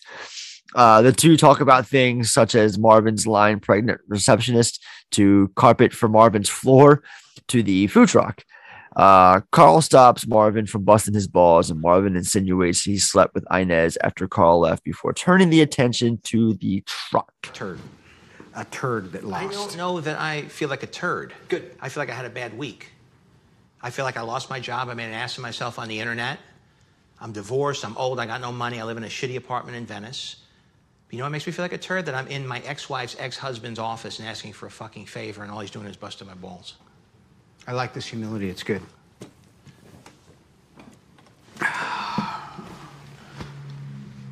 Truth be told, food truck's are a great idea. You know what I mean? I think we we take it back to something simple. Let me see if I got something to say anymore. I don't even know. It's no problem. As long as it's not back. weird for you. I don't want you to feel like because you were with Inez and you guys were sleeping together and I was with her and we had this. I I was was with her, then you were with her, and then maybe I fucked her after. I don't even know what happened with us. I came out to LA for a Clippers game once, and I think we had a couple drinks and we went to Islands. I think she had. A, What what happened between the I don't two even. of You know what? It doesn't matter. Here's what happened. We're talking about a white on white '88 Chevy Grumman food truck. It's a blank canvas for your dreams. I'm gonna have him pull it around. Thank you. Don't thank me till you see it. So the food. Yeah, that's a straight truck- power move. Him him trying to assert power Yeah. from like yeah, yeah, I fucked her last kind of thing. Yep. Uh, the food truck pulls up for Carl, and it is a capital D U M P dump. Um, yeah, this this truck, dude. Um, I love it. It it looks. They make this look like the worst fucking thing possible that is on four wheels, but then the astounding work that they do on this to turn it into what it becomes. It's just I, I know it's Hollywood, it's it's a movie, but still like it's just it's it's pretty cool seeing and because again the, the the the realism in this movie, you know, the way Jon Favreau, you know, wanted to make this, you know, look as realistic as possible. And that's why you see him and his son Percy in this moment here, like get down and dirty and like just clean the shit out of this thing and replace parts, you know, scrape off all the old shit. I mean, it looks like he just intentionally had food laying around for years without touching it. Yeah, they, But- they they convey that it's not all glamorous very well in that uh and there's Yeah. parts that it's it's fucking hard work and it's it's grimy sometimes, but uh you, you gotta do it. Do you think that they got that done? They, do you think they got all that done in one afternoon? No, was- no, Okay. not a chance. Uh, I no, there's no Okay. way. I didn't think so.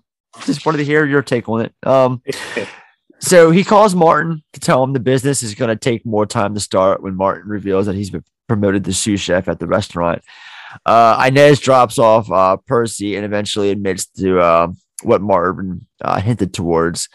Carl and Percy then begin thoroughly cleaning the inside and out of the truck together, removing old appliances, scrubbing everything down, including an old unusable I'm sorry, an old usable hotel pan that Percy refuses to clean because of the smell. Uh, with the truck now clean, the and, and time left to kill. So, and on top of getting all this done, cleaned out in one day, they also had time to kill in the end. They had time Yeah. left over because you see a bunch of um, Mexican workers who were on break. To, they asked them to help move the appliances into the truck, but to no avail. So he- I get, I like this guy here. He tries using a power jack. Now, I'm familiar with power jacks. I use power jacks or, or pallet jacks. I use them at my dad's company to to to, to carry loads around the uh the, the the paper floor, and then I use it currently at my job uh, at Walmart in the back. Just when we got to pull you know things around the store, we use a pallet jack. So the fact that he takes a pallet jack, thinking, and and I've seen some amateur people use these be- before, and like it's the simplest thing in the world to use. How people just incorrectly use it. is just astounding to me. So here we see him loaded. He tries to jack it as high up as he can and pushes it at the van. It's like, all right, power jack, you, you crank it up as high as you can. You got about 12 inches, like a foot high off the ground. That's it. This thing, like, you got to get to the back of this truck. Like, it's it's a good like four feet, you know. So the funny bit here with him pushing it like at the truck to no avail, and then um, uh, he immediately begins uh helping helping. That's right, and then this is when um Martin suddenly arrives in a taxi to tell Carl that he's his new sous chef. Uh, then he'll work for nothing for now. So then he immediately begins helping by asking the workers in Spanish to help, which the crew does. Immediately helps out when he Oh, exactly. Like right away, help out, get all the stuff in there. Um, and then Martin tell stays behind, and Carl and Percy go get all the stuff that they have to get. Martin stays behind and marinates and prepares everything because he promised all the workers uh, that he they, they get free lunch and beer. So that's what happens. That's that was the deal that he tells them in Spanish. So with the meat now ready, the three try it out first before breaking into their own food truck jobs. With Martin in charge of the meats, Percy's in charge of making the sandwiches, and Carl overhears everything else. Um, or overheads everything else. Carl then invites the workers over for lunch, as promised by Martin. And then we get this bit here with uh, Percy. He accidentally burns a cubano, but then still wants to serve it because they're not paying for it. And this is when Carl pulls him out, uh, outside and gives him a speech about how cooking is his passion. Uh, it doesn't even matter if it was free. It's uh, he loves to do it, and everything. Every sandwich counts, even if it's free. It's about your reputation. Whoa, whoa, whoa, whoa. That's burnt. So, they're not paying for it? Uh-oh, me. Get off the truck. You got this? Yeah, I got it. I got it. Do your thing. Slow down for a second. Is this boring to you? No, I like it. Yeah, well, I love it. Everything that's good that's happened to me in my life came because of that. I might not do everything great in my life. Okay, I'm not perfect. I'm not the best husband, and I'm sorry if I wasn't the best father. But I'm good at this. And I want to share this with you. I want to teach you what I learned. I get to touch people's lives with what I do. And it keeps me going, and I love it.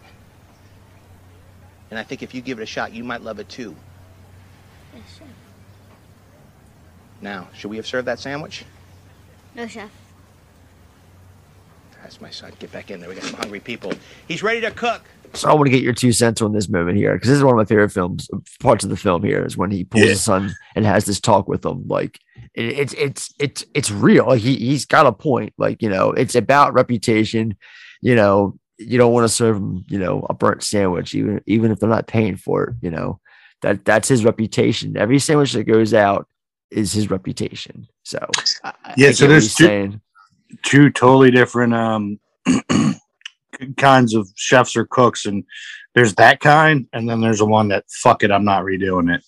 There's usually no in between um so you you know you always look for uh for that kind of guy who takes pride in what they do and not just you know getting a paycheck and that you know that shows the audience right there he's he really cares about what he's doing because a lot of people would just be like fuck it i'm not a either wasting the money or b putting the effort to do it again so Yeah, I'm sure there's a lot. I'm, I'm sure there's more people, unfortunately, who have Percy's mentality than uh Carl's here.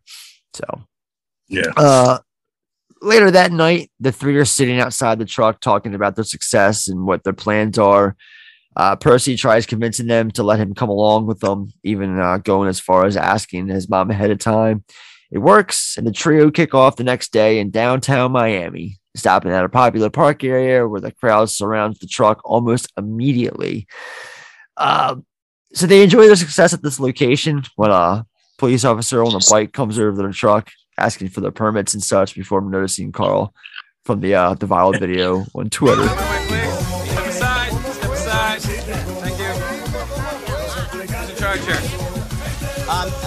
What do you need, sir? Uh, I need to talk to you on the side here. Okay. On the side, please. I got you. Right away. Okay, uh, I got. I got it. I got it. I got it. Relax. Relax. Keep it down. Keep it down. Hang on, hang on. Okay. Hang on, hang on. Need to see a permit. Permit, yeah, we got, we got.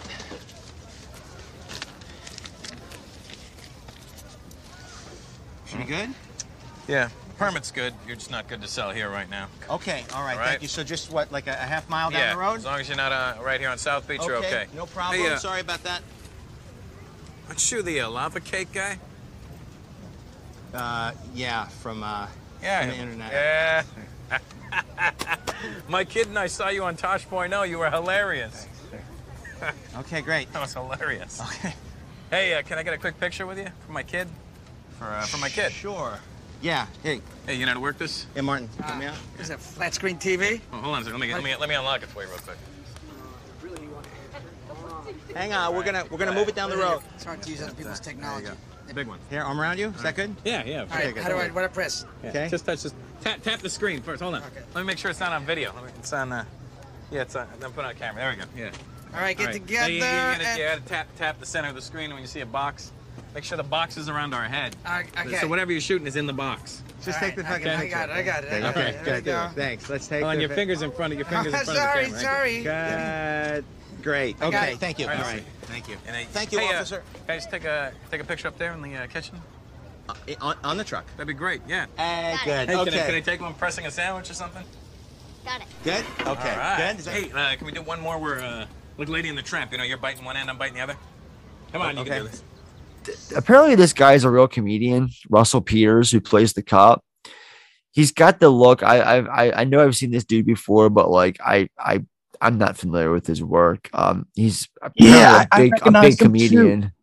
and I couldn't I couldn't pin anything he was in. Did he just he just does stand up or something or Yeah, look, he looks like he's one of them comedians where he does a lot of stand up, and then the films that he part does like a do- Super Troopers kind of kind of Yes, comedy so- or something like that? Sort of. It's almost like the films that he did though that he that he has put out have been like low budget direct to video stuff that like are like uh, spoof films, like you know, like scary movie would be. Um, I don't know. Uh, I'm sure there's a lot of people listening to this who are like, "Oh yeah, yeah, yeah, Russell, Russell, Russell Peters. I know Russell Peters." I, unfortunately, we don't.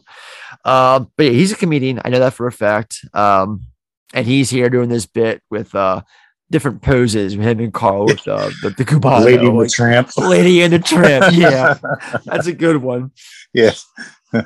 Um, so the three are now heading to New Orleans with uh mini montage of different area shots and Twitter videos and posts that uh Percy's checking from his phone. This is when Percy explains to Carl and Martin that he's been shooting a one second video each day, and at the end of their trip, he's going to make a video of it using all the clips together. So they get to New Orleans and they set up down on the quarter. Carl and Percy walk down uh, to the, the French Quarter to have uh, Yeah, Cafe Du Monde. The ben- Yes. beignets, yeah. Which is, Beignets. by the way, So- New Orleans, for, for those in the bit, it is the Mecca. I mean, it is like the holy grounds of of culin- culinary uh, arts in America. I mean, it, the French influence with the Southern cuisine and the passion for cooking. That's it, New Orleans, man. So I, I I've been there many times, and it's I was about to ask, how many times have you been down there? Uh four. Um, Nice. yeah, and I nice. and it's not you know Bourbon Street's kind of a side. It's to go to the you know uh, Commander's Palace, Cafe Du Monde, all the the famous restaurants, and um, oh my God, it's such a passion. The biggest shitty hole in the wall place there is is usually somebody who's been cooking. You know, fourth generation. They have a recipe that their great great grandmother had, and it, it's all Mhm. amazing. It's it's God, I, I love it there. Yeah. Nice. How, so how are these uh beignets? How how are they? you know they're They look like little- donuts. They are. They're like donut. It, it, it mostly reminds me of like a funnel cake as just a donut size. I mean, they're they're good. I wouldn't go down there expecting to be blown away by them because you'd be like, "Oh yeah, this tastes like a funnel cake at the fair," you know. But Yeah, it but it, it, like it- a it's a combination of them. Yeah. Yeah, I'm sure. Uh, one of these days I'll get there and uh try one for reals. So Percy asks his father what else they gotta go by, to which Carl says nothing. So they can just enjoy the moment together. And then they get back to the truck and it's revealed that they have a massive line waiting for them on uh to order.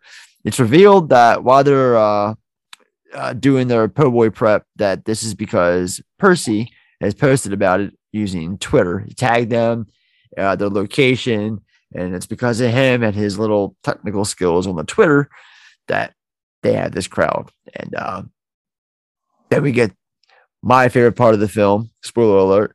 The Hot Eight brass band Sexual Healing plays while the trio are traveling to Yeah. Austin, Texas. I fucking love this scene. I love hearing this Uh, song. It's a feel good part of the film. Like you just want to sing the song with the guys in the truck as they're driving the, set to Austin. It's I love it. I love this scene, hearing this song. Um, it's all three of them just hanging out with Martin and Carl singing along while Percy looks lost and begins laughing at what they're singing about. Um, yeah. That's a great. And I was going to say, man, the the soundtrack in this movie, I think, is perfect. It- This is I want to talk about the soundtrack here. Yes, thank you. there's so much culture in this movie. Like, you know, you go down to Miami and it's man, just that awesome Cuban live music. you go got that Latin, you got the Latin got jazz. ja- yeah, the jazzy stuff, and they really incorporate the food and music into culture in, in this movie. And uh, you know, I love how they take each place they go, they take something from the place they went and put it on the menu. You know, they start with cubanas and beignets are on it, and it's it. But man, the music they every place they go, it's I think he did it perfectly. Even the um the song that Cream by Wu Tang that samples um in the beginning, like I, I think Yes, he yes. they did. Oh man, the soundtrack was really good in this. I thought. It, it really, it really is. It's it's one of the best things about this film, and I, like you said, I love how like each location they incorporate the soundtrack um to, as the background to the storyline. Like, like like you said, Oh, yeah, and then Miami, Austin, they they got got, the the jazz, yeah. they got Yeah. the jazz in, in um New Orleans. They got the blues. Um, and yeah, Austin. They've got that that just like indie, you know, guitar that that that that Yeah, guy. and Cali. I love I love that hip-hop. It's- song. Yeah, it's so So good. good. It's so goddamn good. Um, so yeah, they uh they arrive at Franklin's barbecue in Austin to pick up their meat for his truck, trying out the brisket before uh or while discussing uh, what all they want to make with the, the meats that they have supplied because they, they go and they God, got that four of them, four so briskets. fucking four- good. Yeah, they've been fired up. They've been uh, grilling all overnight. Slow and low, yeah. Oh yeah. So they set up in the they set the truck up in Austin while Twitter birds are seen chirping around, and then they get to then we get shots of downtown Austin. Uh, shots of downtown Austin hospitality going on while the guys are serving people. I've never been to Austin. Um, Me neither, man. I want to. I always love wanted to go. music and food cities, and Yes. Austin's high up. Memphis and Austin are, are really high up on barbecue music. One day, Yeah. So two two places that I've always said I wanted to go, and ironically enough, there are two places in the United States. I I've always before I die, I want to go to Austin, and before I die, I want to go to Portland, Oregon. Two just weird culture cities. Yeah, I've heard Portland's so many too, things. Yeah, I just I want to go to each town, man. Just hang out for a couple of days, just and, and take it all in. Yeah, it's funny. I went to Seattle, and um, it's funny that Portland Seattle rival rivalry is just It's uh, real. It It's is, real. man. And again, not to bring up Pig again, but uh, my do my favorite part of that whole movie is when they're sitting they're they're in Portland, they're sitting back, and they say something about somebody being from Seattle. They both look at each other like "fuck Seattle." Ah. nice. Yeah, yeah. But I, I've always I've wanted to go to Portland too. That that's that's in my top ten for sure. Yeah, definitely, definitely. Um, so later that night, while everyone's winding down, Carl and Percy are sitting on top of the food truck. They talk about Percy's video project, and then Carl breaks down and tells Percy how much of a good time he's had. But their trip's going to be ending soon, so he's going to have to go back home and to school, and that they won't be on the food truck anymore. He tells Percy no one can take away the experience they had together.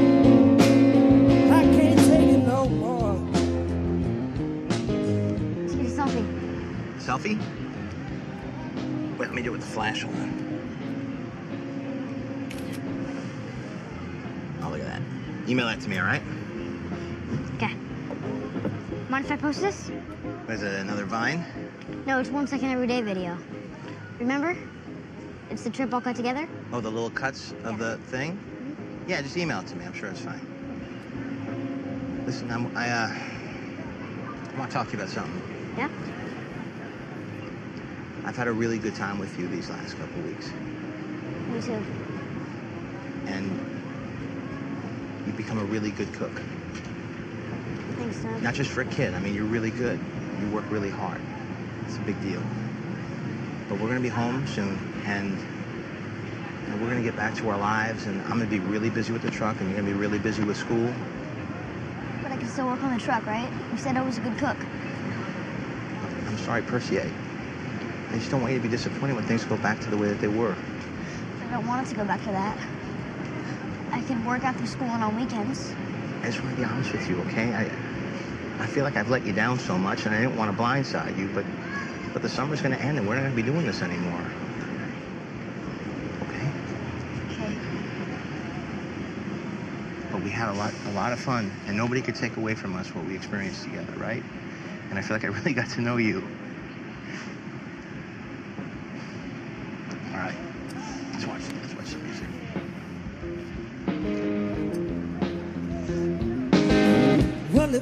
Don't change around here, ain't no use in me hanging around. And then we get more shots of the truck heading out west before eventually returning to California. Uh, we see Carl dropping Percy off at home. Percy gives him a big hug and tells him he's gonna he's really gonna miss him. Uh, before leaving, Percy reminds him of the video for him to watch it. Um, now, again, as a father, a parent, I can relate to this. Um, these moments suck when you're with your kid for X amount of time, and then that the moment where you have to drop them off and, and you're they're no longer with you. Like, you know, they've been together for probably like a week or two here. These two, I can totally relate with me and my daughter. You know, say two week vacation to the, the beach or something, and then when that's said and done, and we get home, and I have to drop her off. It sucks. I mean, hell, even I, I get my daughter every other weekend, and I don't get to really see her for those weekends because during the week she's in school. And even even every other weekend, that Sunday when I have to try, like yesterday, it happened when it was time for her to, to go for the next week and a half to two weeks. You know, it sucks being a parent having to say goodbye, even though you know you're going to see them and they're only a text message away. It's just, it's it's a parent thing. That's all. So Yeah, the look, the look of the look of sadness and pain on his face, it it, it hurts you. You know, it, it, just watching it's like, ah, man. Uh, And then and then right after that, we get this moment here with Carl getting back home, and then he plays the video that Percy made, and he gets very emotional watching it, realizing how much of a fun time it all really was. And then when it's over, he calls Percy and tells him as long as it's okay with mom, he wants Percy's help with the truck on weekends and weeknights after homework's done, and that all the money he makes goes straight to college. So it's a good uh I think that's a that's a great idea. You know, it, it teaches his son responsibility. I think that's a good plan that he's got. You know, so sometime later, Carl has his food truck set up along with some other trucks and a massive crowd of people. It's also worth mentioning Inez is working on the truck now as well, taking everyone's order when suddenly Ramsey shows up and asks to speak with Carl. Uh, so yeah, Ramsey again. For those who forgot, he's the food critic. So the, the the two of them go behind the truck in private and hash out everything that happened. He tells Carl that he's been enjoying his food before ridiculing him for cooking for Riva and then offering to partner up and open a brand new restaurant together.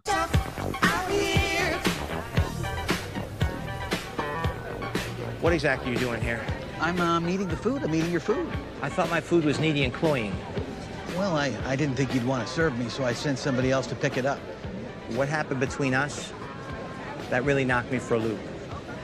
I mean, you robbed me of my pride, and my career, my dignity. And I know people like you, you, you don't usually care about that kind of thing. That's not necessarily true. But you should know, it hurts people like me. Because we're really trying. You started a flame war with me. Are you kidding me? I buy Hank by the barrel, buddy. What are you doing picking a fight with me?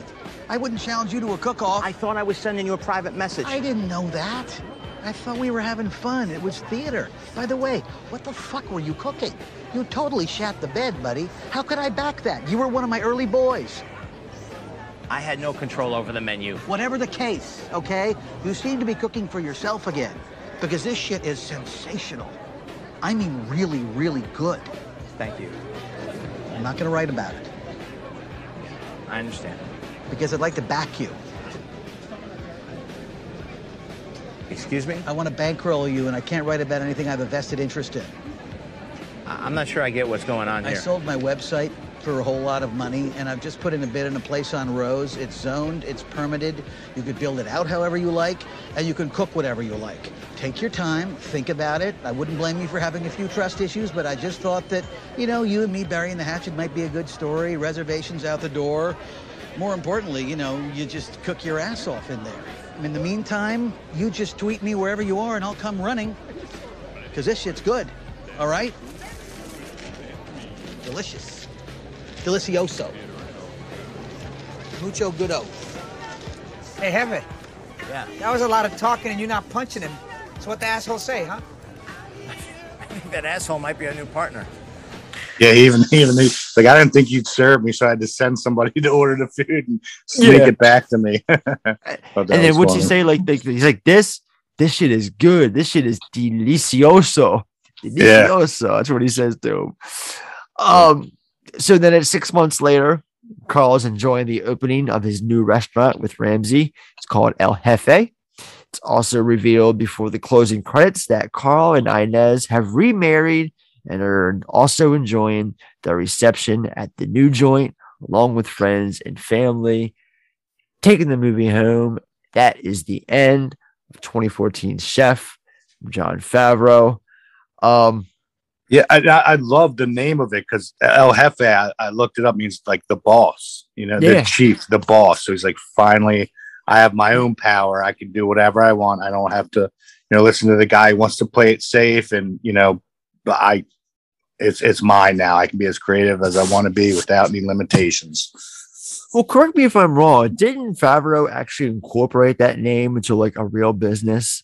Is doesn't he have a real food truck or something in real life called El Jefe? I want to He say does. he does. I, I just found that out yesterday. I didn't know Okay, that. I thought he has- did. yeah. I, I thought he, does. did.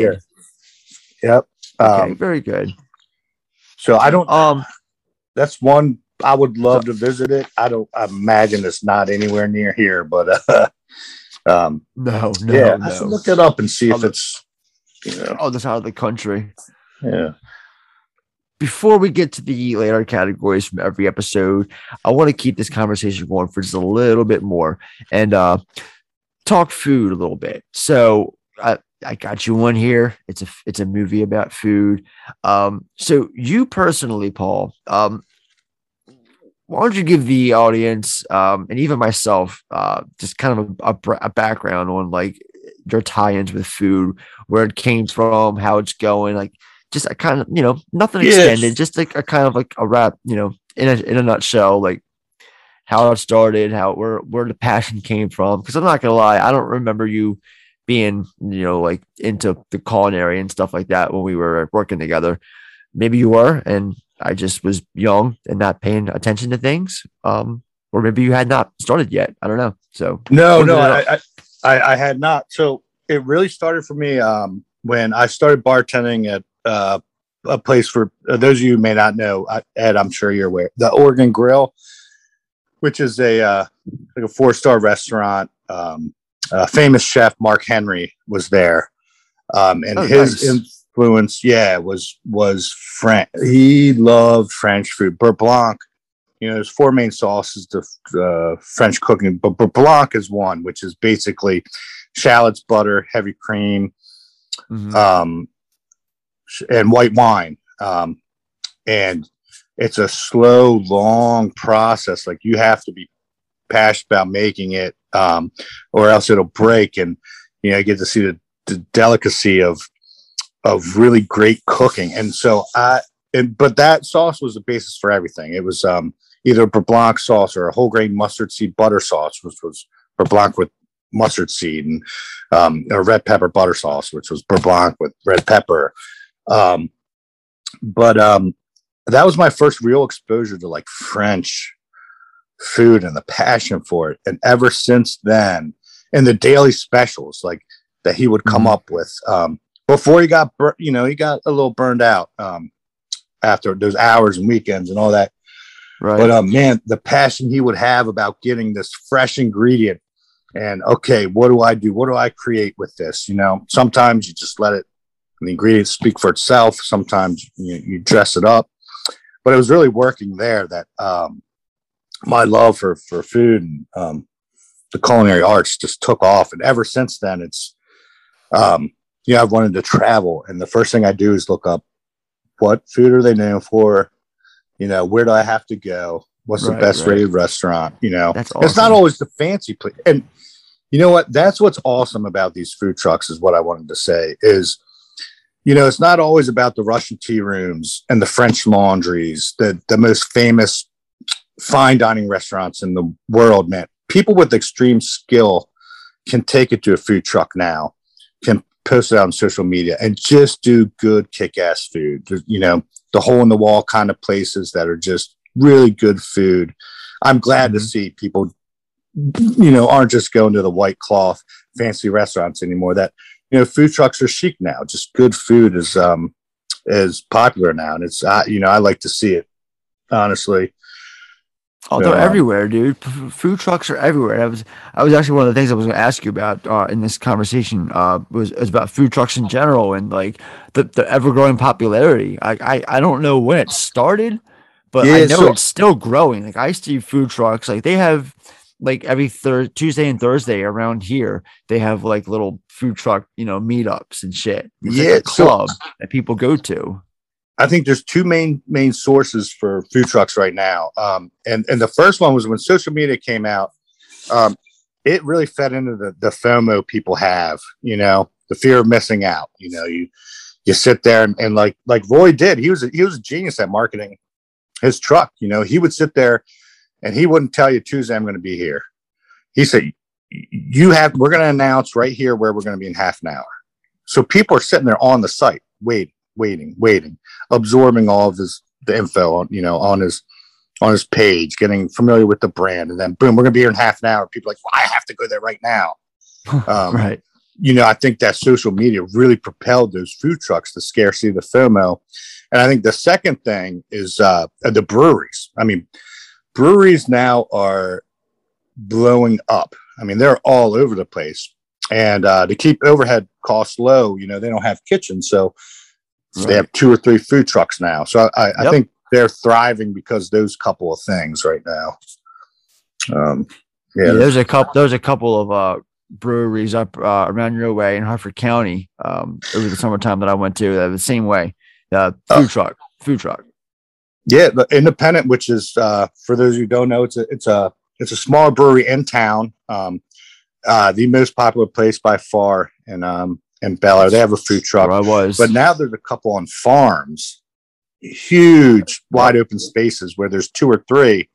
You know, where there's hundreds of people at a time, and um, and that's part of the appeal is what food truck's going to be there what day. You know, because it's not again a set menu. You know, it's something new and and uh, different and and fun. You know, every time you go there. You'll, so. you'll see food trucks at wineries now and shit. They're everywhere. They really Oh, yeah. are. So yeah.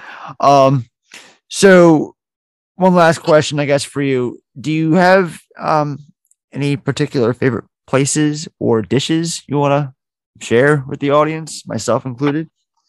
Um, well, I was gonna say, um, a guy I work with um, actually loves this movie. Um, one of the cooks, and he made us one night the dish that, and I can't for the life of me um, remember the name of it, but that Scarlett Johansson was eating the pasta, dish on the couch. Yeah, so basically, it's it's an Italian dish. It's um, the ingredient there's like six ingredients in it. It's uh, just pasta with olive oil, um, red pepper flake, uh, maybe parmesan. What is that Uh, he's cutting up? Is that parsley he's cutting up too? Yeah, yeah, parsley for the garnish. Um,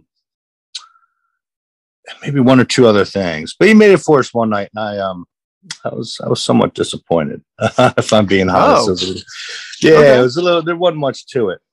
Okay, but we we did go to um, Miami this past summer to see the see an Orioles game, and we stayed Mm-hmm. Right. in Little Havana. So I, of course, tried to find the perfect Cuban sandwich there. Um, and they're all very similar and they are all really good. Um, yeah. So if you're ever down there, I, I, I mean, I would eat as many Cubans as, as you can because they're, they're just delicious. Um, Is there a Yeah, place so I- around here? Is there is It- there, uh, a place uh, around here in Baltimore? So Little Havana has a good one. Um, Yeah. Don't Know Tavern had a uh, Baltimore Cuban, which was really good, which was basically just Old Bay and a mustard, I think. But um, Which is everything Baltimore in, in this town. yeah, Just yeah, slap Old Bay on it. That's all, all it means is crab meat or Old Bay or both. At least, Yup. Yeah, yeah. But um, yeah, it's really good there. Um, so I would, man, I would recommend everyone go out get a good piece of fish or chicken and and make a beurre blanc sauce for yourself. Pour it on there and just enjoy it. It'll. Oh my god. It uh, Nice. it changed my love for food. Yeah. You For heard it, sure. gang. Listen to Paul. Yeah. Yeah. Absolutely. All right, let's, let's check out the inbox for this episode. Uh, what's in the box? What's in the fucking box? Right, uh, let people know we were recording this episode and wanted to hear from them. So first off, we got the F and Nerds podcast who commented, "Chef thought it was a great movie for Favreau after uh no." Thought it was a great move for Favreau after Cowboys versus Indians didn't pan out for him. Went back to basics and made one of the most enjoyable films of the last decade. That's true. We didn't really talk about that. So Favreau, this was like a few years after his last film that he did, um, uh, uh, Cowboys and Aliens. That uh, I'm not sure if you've seen it or not, but it was a total disaster uh, all around. That was that, that was Daniel Craig, James Bond, and uh, Harrison Ford and a bunch of aliens. Apparently, um, I've I'm I- familiar with it, and I, I really I want to remember just it. because everyone hates it so much. I just I feel like I really want to watch it. Yeah, yeah, right, right, right. I, I I can see that motivation definitely. So yeah, um, haven't seen it, but I do know it. Yeah, this was the film that he kind of bounced back with after Cowboys versus Aliens. So, and then we have let's talk about this podcast podcast commenting. Absolutely love this film. Really great performances. Really like the whole aspect of balancing something that you love and are passionate about against your happiness and your family. Also learned to make a cubano from the film, and it's delicious. So very good. Let's see what else we got here. I got couple more. Friend of the podcast, Nick Browneller, has two comments. The first one is uh, Vergara is magnificent in this as an ex wife. I would like to say that it captures the passion people have for food. The process to develop his character from start to finish always has me remembering how I was when I started my restaurant. I'm sorry, Nick. Did you say started your restaurant? I didn't know you had a restaurant, buddy. Shit. Um, and he's got a a gif of uh, uh what's that guy? He says "bam" all the time. Uh, that that chef guy. Uh, Emeril Lagasse, which Thank you. Yeah, yeah. yeah, he his his first place was in New Orleans, the Commander's Palace. Nice. He's got a Yeah. uh, gif of him saying "bam" and it says, "Like my favorite of his, having spent so much time in the business, I like the reality show he does for his chef friend. I get his passion for the truck, and let's face it, uh, MT in this film, MT, MT, MT. The hell is MT? I don't know what MT is, Nick. Hang on a sec. I just keep thinking Michael Thomas just because I got him in the eleventh round. Hope he can play sometime this year, but I know he wasn't in the mood. I got him in the eighth. I'm hoping to see. him. yeah, Um, hell yeah. a great movie about food passion and following it. So thank you, Nick, for both comments. Um, and thank you to the others who chimed in on this. And um, hang on, do we have more? Nope. Nope. False alarm.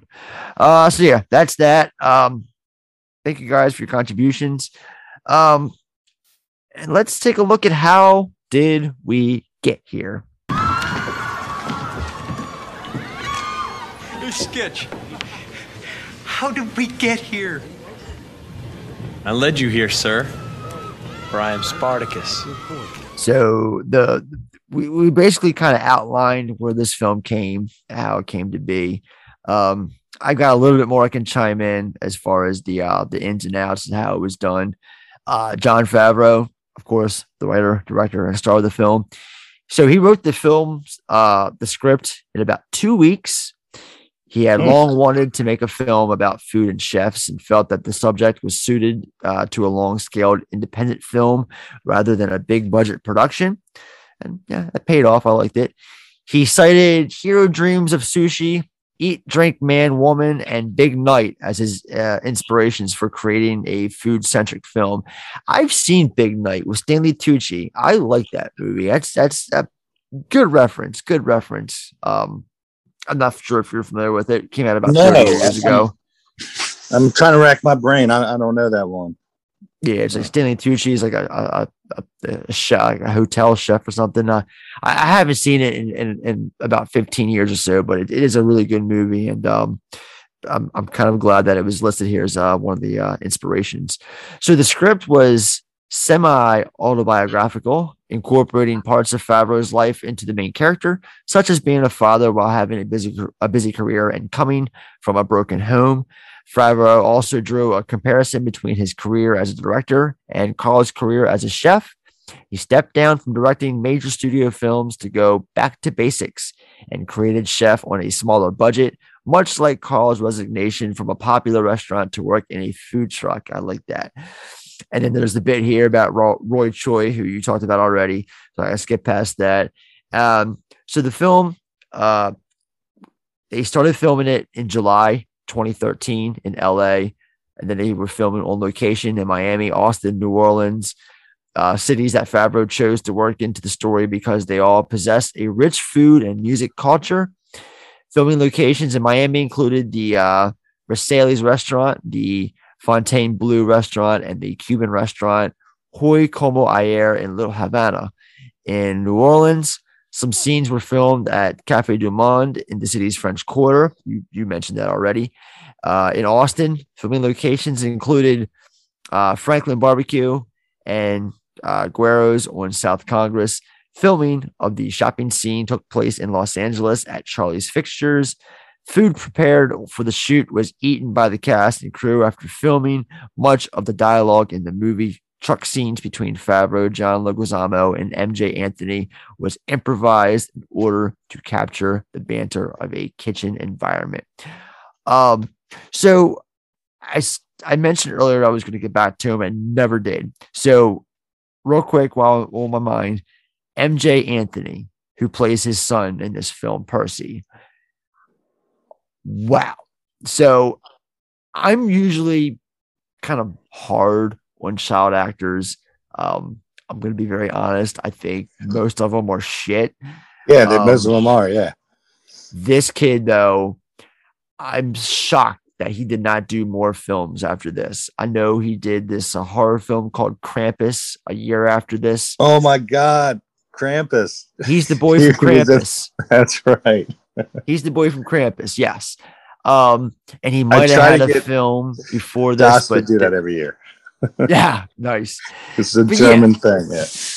Okay, so but nothing really. I mean, he, he- it's a shame. I think he's, he's one of the best things about this film. I, I really believe that. I think he's an excellent, you know, choice uh, for Percy because um, he's. I- I believe him. He's a believable child actor. You know, and like you said, that's not always the case. And and right. a lot of times they're just giving passes just because they're young snot news little kids.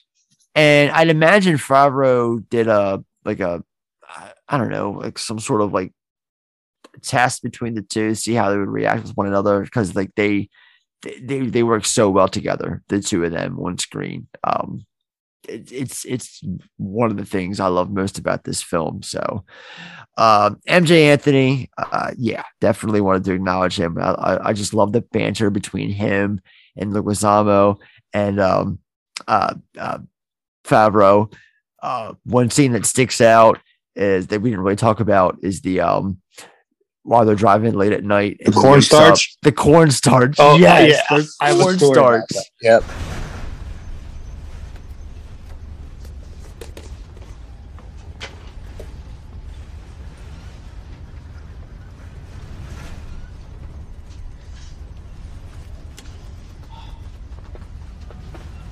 What are you doing?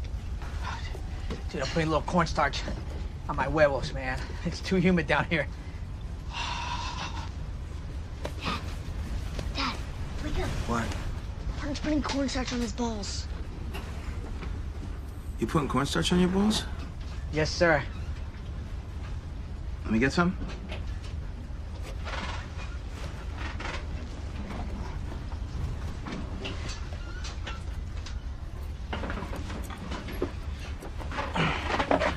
Want some? Here. It's like baby powder. Put it on your nuts. It's nice, right? Nice. What's good is in the morning, you could dip your nuts in oil and make hush puppies. Okay. I want to Yeah. hear it. Okay, so I was gonna say um, one of my favorite scenes, and I think it was genius to put in there, um, was the small attention to detail, like the cornstarch, and people in the business know Which what makes a life total sense, by the way. saver. Uh, it's such a lifesaver. So, um, some of my biggest comebacks in life have involved Gold Bond baby baby powder, which is what we use. Same thing I- as cornstarch, but I even Man, have some myself. I get it. I, I want to say it was like shit. What year was it? 2014, one of the busiest St. Patty's Day I've ever worked. Uh, warm outside. We had an outdoor outdoor event. I'm running around left and right, and I, I can't. I, my thighs are screaming. They're chapped. They're red, burning. I imagine. Ooh. keeled over in pain. Go in the kitchen. I just put my head down and just throw some Gold Bond at me. Basically, like, put this on. Get out there, kid. Put it on, and man, I got my second wind and and come up. But like, um, yeah, that's something a lot of people that aren't in the industry don't. It, that's kind of thing you just laugh at if you see. You're like, oh man, I've been there many times, and that's actually might be my favorite scene in the movie because I You know, he did his research when uh, Yeah, first 'cause- started putting cornstarch on their balls. Yeah. Percy wakes up and he's like freaked out over it because all he sees is like, uh, John's got his hand down his pants and he's just like, Dad, Dad, wake up. You got to see this. Dad. And he wakes up and he's just like, "You're putting cornstarch on your balls? And he's just like, Yeah. He's like, Can I get some? yeah. And he's like, The good news is, like, yeah. What does he say? Like in the morning, you can roast your balls, ro- roast them in something. Uh, I You dip them in oil and make uh not donuts, but uh, I forget what he says. Dip them in Uh, oil and make hush puppies. Like hush puppies. Yeah, d- you can. And then the Great good line. thing is, in the morning you can dip them in oil and make hush puppies. That's what it is. Yes. Yeah. And I'll Very tell you good. this, man, with all this outdoor seating over the summer that that uh because of COVID, all the restaurants have outdoors. I, I I'd be willing to bet that Gold Bond and cornstarch sales are through the roof this last year because I've used it more more this last summer than I have in the previous five years, probably. Right, right. All right. So let's take a look at box office receipts. In the operational funds box, we will deposit 250,000 American dollars. You take it out, we put more in. I want receipts. All right. So Chef premiered on March 7th, 2014 at the South by Southwest Festival, where it was later released on May 9th, 2014 from Open Road Films. It opened up on just six screens and it was it grossed two hundred and four thousand nine hundred and sixty-one dollars opening weekend, coming in at number 28. Uh second weekend, it jumped up to 15th place. It had a 245.8% increase, grossing 708.6 thousand uh, dollars. Went on to gross worldwide $48.4 million against a budget of $11 million. So the movie made money. And I, I can I can already tell a bunch of this the, the gross was from overseas. Um because Yeah, I'm surprised. I, I love the movie. I, I it doesn't seem like a movie that would do very well here, like you said. I, I just it's a it's a small niche that I don't um yeah, I'm I'm I'm glad. I'm glad it did. and it's so funny too because I've I've you know besides just you I, I've I've had conversations about this movie with other people. Um, uh, one of my close friends, uh, a frequent listener on the show, shout out Corey Climb. You know Corey, Corey, Corey, Corey Climb. Oh, you always work together at Blockbuster. Yeah. Yeah. Corey um was actually gonna join us for this episode, uh, but he had uh, something going on that he had to commit to uh, last minute and wasn't able to join us. But um, he, um, you know, him and I talk about this movie. He's a big fan of it as well. But other than that, I've had conversations with people uh, who either love it or have never heard of it. I've never talked to a single person in my life, and I mean this. I've never talked to a single person who has said they don't like this movie or has had just negative things to say about this movie in general. Just they've either love it or they've never seen it or heard of it. One of the two. That's it. Um. So yeah, and, and that, like I said, it, it that's well, I can tell like th- this had to have been a success like overseas. Uh, can I pull it up real quick while I'm on here? I just want to see. I'm very curious to see how this did um worldwide because hang on a sec. No, okay. I was wrong. So 60 65% of the worldwide gross came from here domestically. It made 31.4 million here in the States. International, it made 17 million dollars. So, okay, I was wrong. I stand corrected. But either way, um, it, it definitely made its money back and a profit. And I think that's a reason why we're seeing it come back into kind of pop culture realm with uh, the Netflix show, you know. And this is a this movie kind of is a Netflix staple. It's pretty much since it came out the best way to watch it, unless you're like me. I own the movie, but if you don't, you can. If you're a casual fan of movies or whatnot, it, this is always on Netflix. Yeah, yeah. I don't I don't remember never not being there. Um yeah, and like I said, it spurned off the the chef show, and I I I think it's a big part of Ugly Delicious coming out too. Um, I think it's spawned a lot of the the, the kitchen shows. So very successful. Yeah, and a lot of stuff online too. Because I'm I'm sure you're familiar with um, oh, what is it called? That they got the, the first you feast or first your fir- what the hell is it called? The the the, the channel the, the the the big show on there is the Hot Ones Chicken Wing Show. Uh, First We Feast is the name of the the YouTube sh- uh, channel, and they have this show called Hot Ones, where every week this guy Sean, I think his name is Sean something, I don't know. He he interviews a celebrity and they eat 10 wings. Each wing has a different sauce that gets hotter and hotter and each each wing is a different question. But that's kind of like branched out into like different food shows on that youtube channel. They have like this this show called like the Bur- the burger show. They like go around the, the country and world like trying out different unique burgers. Like they had like a burger that looked like something that you and i could have made that cost like two thousand dollars in one episode. I was just like, what the hell? And it was all because of this little topping that was put on top, like a, like a caviar esque like topping that made it so much I- money. I think that's in a book. Um, shit, what is it? Uh, oh, it's a marketing book. Um, that I read. Shit, uh, I'm trying to remember right now off the top of my head. But um, oh no, I'm sorry. That was like a two thousand dollar cheesesteak. I think they made, but it had nothing to do. They didn't even want to sell it. It just had to do with um getting press for the restaurant. Um, yeah, yeah, that makes yeah, sense. they, they knew they weren't going to sell it, but uh, I think it was like a two thousand dollar cheesesteak, and That's that's all everyone talked about. But nobody bought it. But then everyone went to the restaurant. So That's insane, dude. That really Yeah. is. yeah, All right. Um, a second. All right, let's take a walk over to the critics' corner, see what they had to say about the movie. So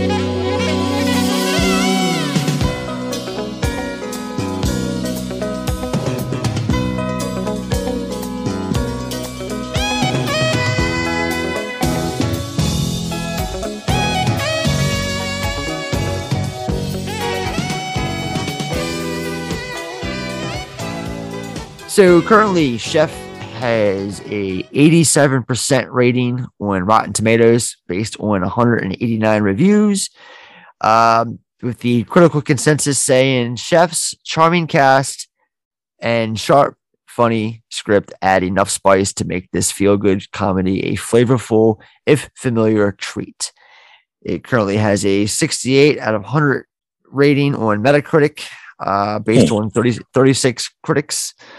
Um, Rolling Stone gave the film three and a half out of four stars, describing it as an artful surprise and an uh, enduring gift and deliciously entertaining, comic touching, and often bitingly, bittingly true.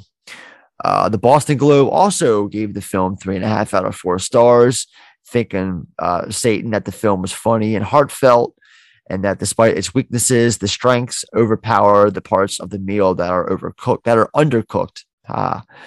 Uh, Chicago Sun Times critic Richard Roeper gave the film three out of four stars, finding it funny, quirky, and insightful.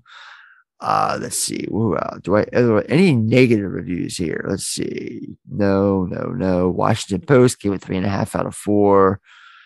Uh, San Francisco Chronicle said that Chef was Favreau's best film to date.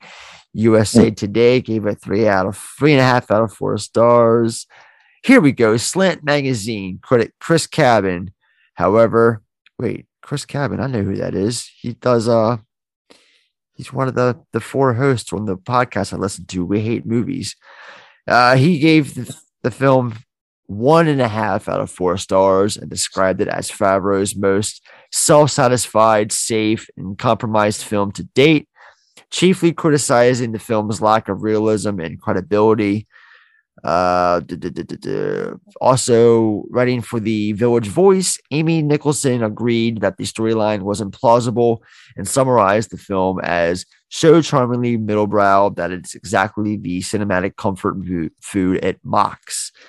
Um, I mean, that's like your opinion, man, and you're entitled to it, but I don't think that I think they missed the point of this movie. Uh, well, and what I mean, I I would question I what how did plausibility. What what do they know about that? Have they gone through this journey? I, I don't. Yeah, you write for a fucking magazine. What do you know about the chef's world? Exactly. Yeah, it- thank it- you. and- thank you. to quote, to quote um, the the critic and chef, he said, "What the fuck? You know, I've I I buy ink by the barrel. I would never challenge you in a cook off. That's not your Yeah. field of expertise." Which is kind, you know, Bravo. like Well played. Very good. yeah. you know, and, and Chris Cabin, I know this guy. I mean, I don't hate him. I think he's a funny dude. Um, I this isn't the first review of his though that I've questioned, uh, but still, um, he's basically calling Favreau like like uh pretentious. That's the best way I can think of it. The looking at this review, he's basically Yes. calling. It sounds like a personal issue. The reason he didn't like it. Um, It does, and I bet you if he reviewed it now, after seeing like what a continued passion this ended up being for him, right, right. he'd probably be like, "Oh, uh, this actually is something he, yeah, he, Yeah, he really enjoys and really wanted to do."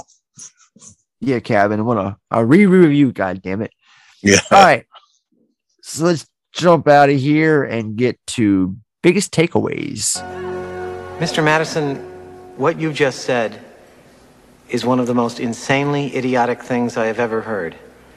At no point in your rambling, incoherent response were you even close to anything that could be considered a rational thought. Everyone in this room is now dumber for having listened to it. I award you no points, and may God have mercy on your soul. All right, so I'll start with my biggest takeaways from watching this. Uh, This is what I wrote down after the film ended. All right, several things here, real quick. We'll just go down one by one. Number one, this film makes me super duper hungry. Number two, um, it's a feel good movie, uh, always leaving me smiling whenever I watch it. Number two, I mean, number three, this is a big one. Uh, I wrote down quickest two hour film ever made. Yeah, you know what? So when I went to rewatch it, I'm I, I swear to God, I'm like, I think it's under an hour and a half. I think it's like an hour and 25 minutes or something. I've always thought that too, but it's And then when I started, I was like, no shit, it's two It- hours. I- it same. feels short. It feels like a short movie because it, it's it's a breeze to watch. You know, it's so Yeah. good that it's over before you know it, and it's like, uh, because I always forget that like they don't actually go on their trip to like the midway point of the movie, and even so, it doesn't take up the rest of the film. It's the, I don't know, like I, I think that the, the structure of this movie is, is one of the the, the stronger um, suits of it. Um, and I think that plays a part in why it goes by so quickly. Um, so anyway, the wrapping up the list, I have the talent involved is incredible and look like they're having a blast making this. Uh, Emjay Anthony is full of talent.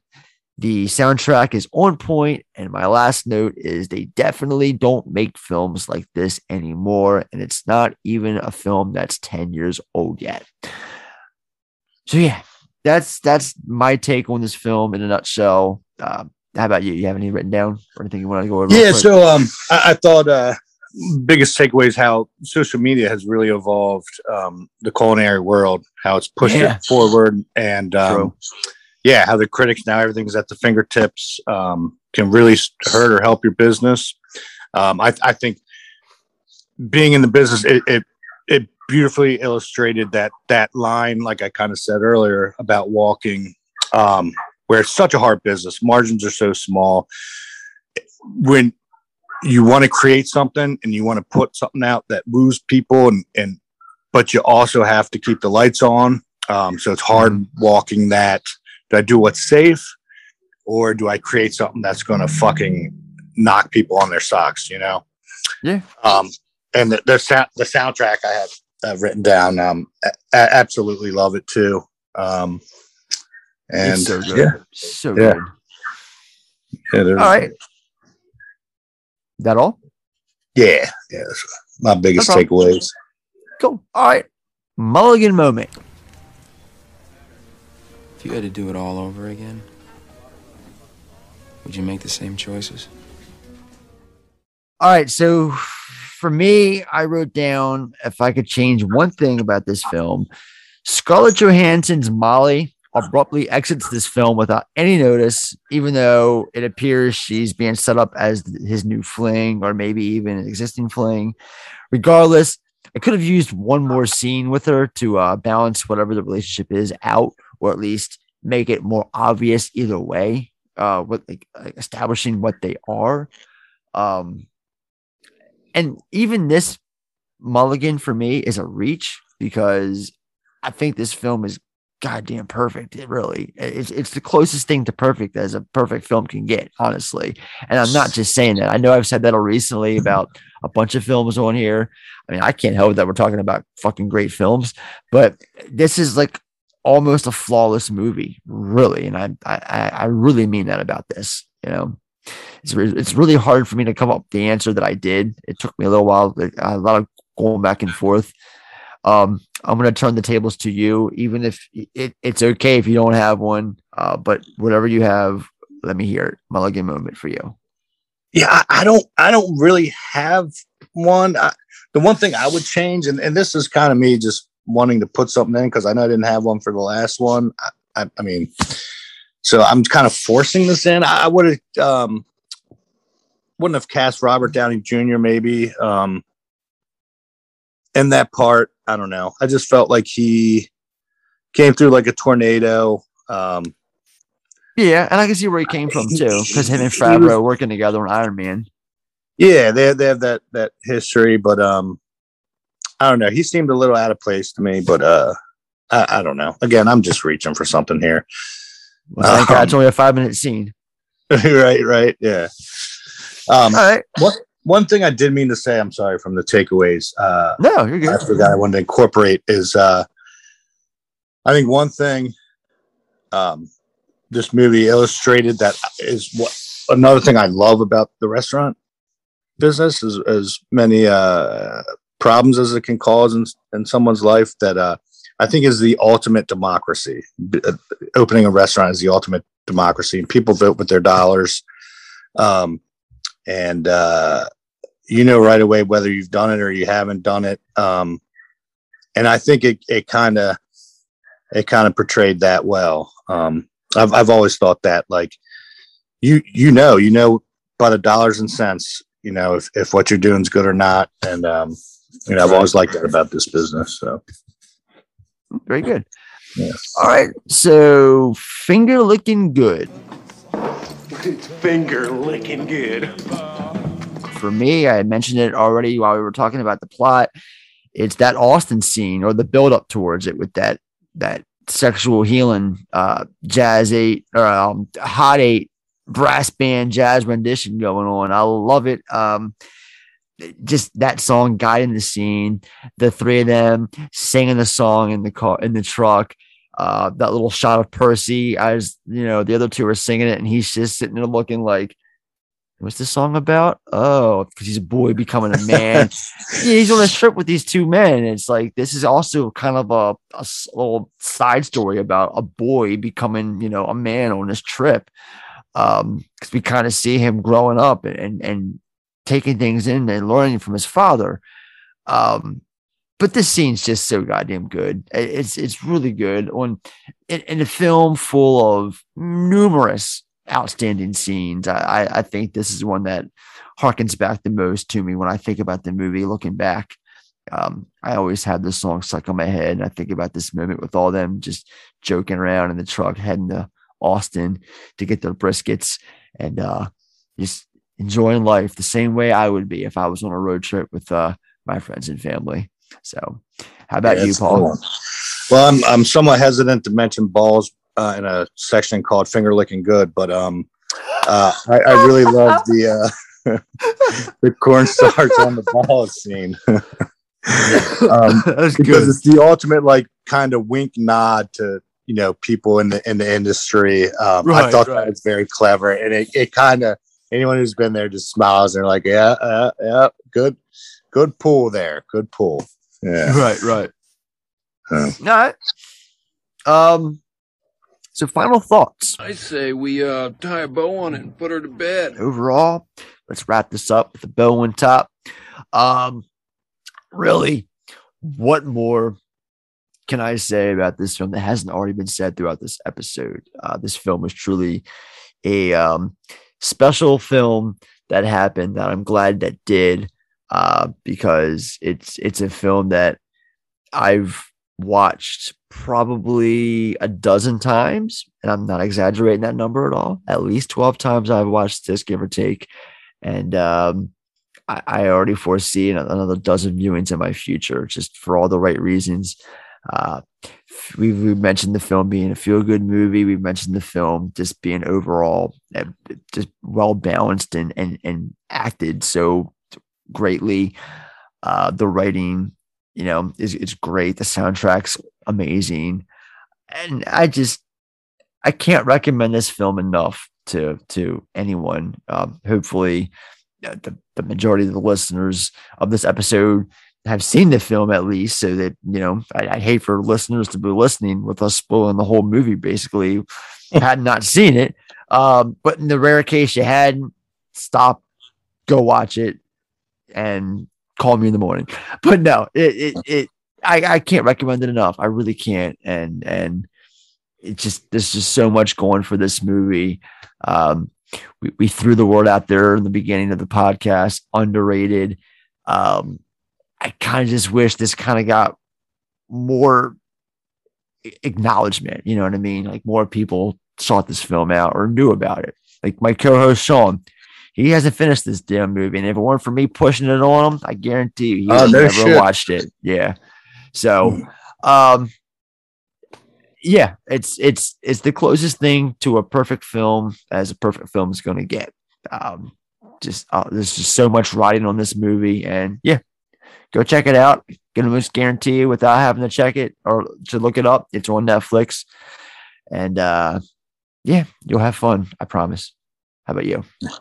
Yeah, and I love um I love the culture in this in this movie. Um yes, yes. It, it's it's you know what's more uh deeply embedded in, in culture than than food and music, you know. Um and I love how they they stop by, you know, the Miami, the New Orleans, Austin, California, and they incorporate all that into it. Um it's such a good job at it. Like you said, it's just feel good movie. And it was, you know, I- would think it was somewhat of a risk to do, uh, you know, a movie about a food truck.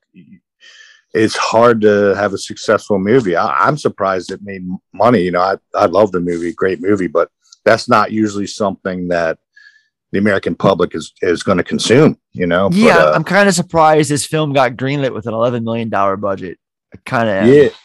And, and you know, I think maybe that's where the, the Robert Downey Jr. Uh, really, really, and Scarlett Joe really helped out. Um, that casting, you know, was, Yeah, was, yeah.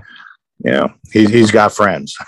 Jon Favreau has Oh, yeah. friends in Oh, Hollywood. yeah. And, um, yeah, they came through for him in this one. So, You uh you direct a couple Iron Man films and uh the whole cast comes harkening back to you. oh, and you got that Disney money now. You got that. You know, that Oh, yeah. Disney shit that can open some doors. So, yeah. Right, right, right. Oh shit. All right then. Well, gang, this episode is sponsored by Twitter because every display of amateurism leads to situations like taking cross cross country trips in a food truck with friends and family. All that being said, this film definitely gets the film effect seal of approval, and that will bring things home for this edition of the show. One down, many, many, many, many more to follow. If you enjoyed this episode and want to continue to support the show, then please do so by leaving a five star rating and positive review on Apple Podcast or wherever accessible. It helps with the algorithm and helps us grow so more people can check us out. And while you're at it, check out our website at podpage.com where you'll find our ever growing collection of previous episodes and buy some merch from teepublic.com slash user slash film effect podcast. New Halloween Horathon design coming next week. Uh, this Wednesday features a different kind of episode for us, a movie that, well, one of us likes, another one that not so much. Going to be talking about a comedy on this uh, show. We're going to be talking about Superbad on Wednesday, a film that, as many times as I've given this a chance, as many chances as I've given it, I I don't get what the love and the hype is about this movie. I don't. I don't get why everyone thinks it's the funniest movie, and and Dude, you I think to- Super Bad is overrated too. I mean, it, it, it's it's it's it's okay. It's good. Yeah, it is not a classic in my eyes either. yeah i just i just want to kind of talk about it and watch it one more time through a different you know set of glasses and pr- from a different perspective and try to at least understand the the, the love that this film gets because i watch this movie every time i try to watch it because every time i try and watch it i'm like maybe i'll like it this time but i end up not and I don't know, but we're gonna talk about we're gonna talk we're gonna talk all about it. Trust me. Um. Uh. So yeah. Uh, other than that, we also have Rob Zombie's Halloween's coming up, and we also have our War for the Planet of the Apes that has been delayed numerous times. It's finally coming next week, along with Last Action Hero, which is also our 50th episode of the podcast um, right before the Halloween Horathon starts too. So, other than that, um, guys, check us out on Facebook and Instagram, both at the handle uh, the Film Effect Podcast. We're on Twitter at Film Effect Pod, and if you are a fan of emails, we are, can be reached at the Film Effect Podcast at gmail.com. Um, and yeah, I just wanted to thank my guest this week, Paul. Paul, thank you so much for doing this. Um, for just you having an insight on what this film's you know focus is. Like it, was- it was a good getting that perspective, you know, on on the show, and just just talk to someone else who's a fellow fan of this movie in general. Just it just was great to do that for a couple hours, and uh, I really can't thank you enough for doing it. And um, I really, you know, I'm already looking forward to the next episode we're doing, uh, whenever that may be. But, oh yeah, uh, man. I, I yeah had a lot of fun and so glad to, to, to do this one, man. This is uh yeah one of those movies that uh, you know I love talking about and um yeah like you said not enough people have seen it so uh, I'm glad I can uh, talk to you about it, man. It's always good times. Yeah, definitely. Um, so yeah, uh, until next time, this has been another edition of the Film Effect Podcast. For myself and Paul here, stay safe out there. Enjoy the rest of the day. And until next time, it has been fun, but now it is done. All right, guys, take care.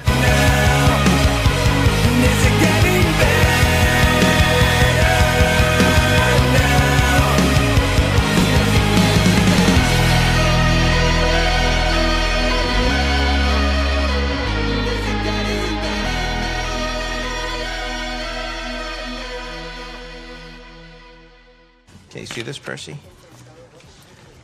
That's a chef's knife, a real chef's knife. It's not a toy. You understand? This thing's sharp. It could send you to the hospital if you're not careful. I'm gonna teach you how to use this thing. But a chef's knife, it belongs to the chef, not to the kitchen. So it's your responsibility to keep it sharp, clean, not to lose it. Could you handle that? Yes. This is a good knife. Lasts you a long time if you take care of it. Don't lose it. I won't. Thank you. You earned it.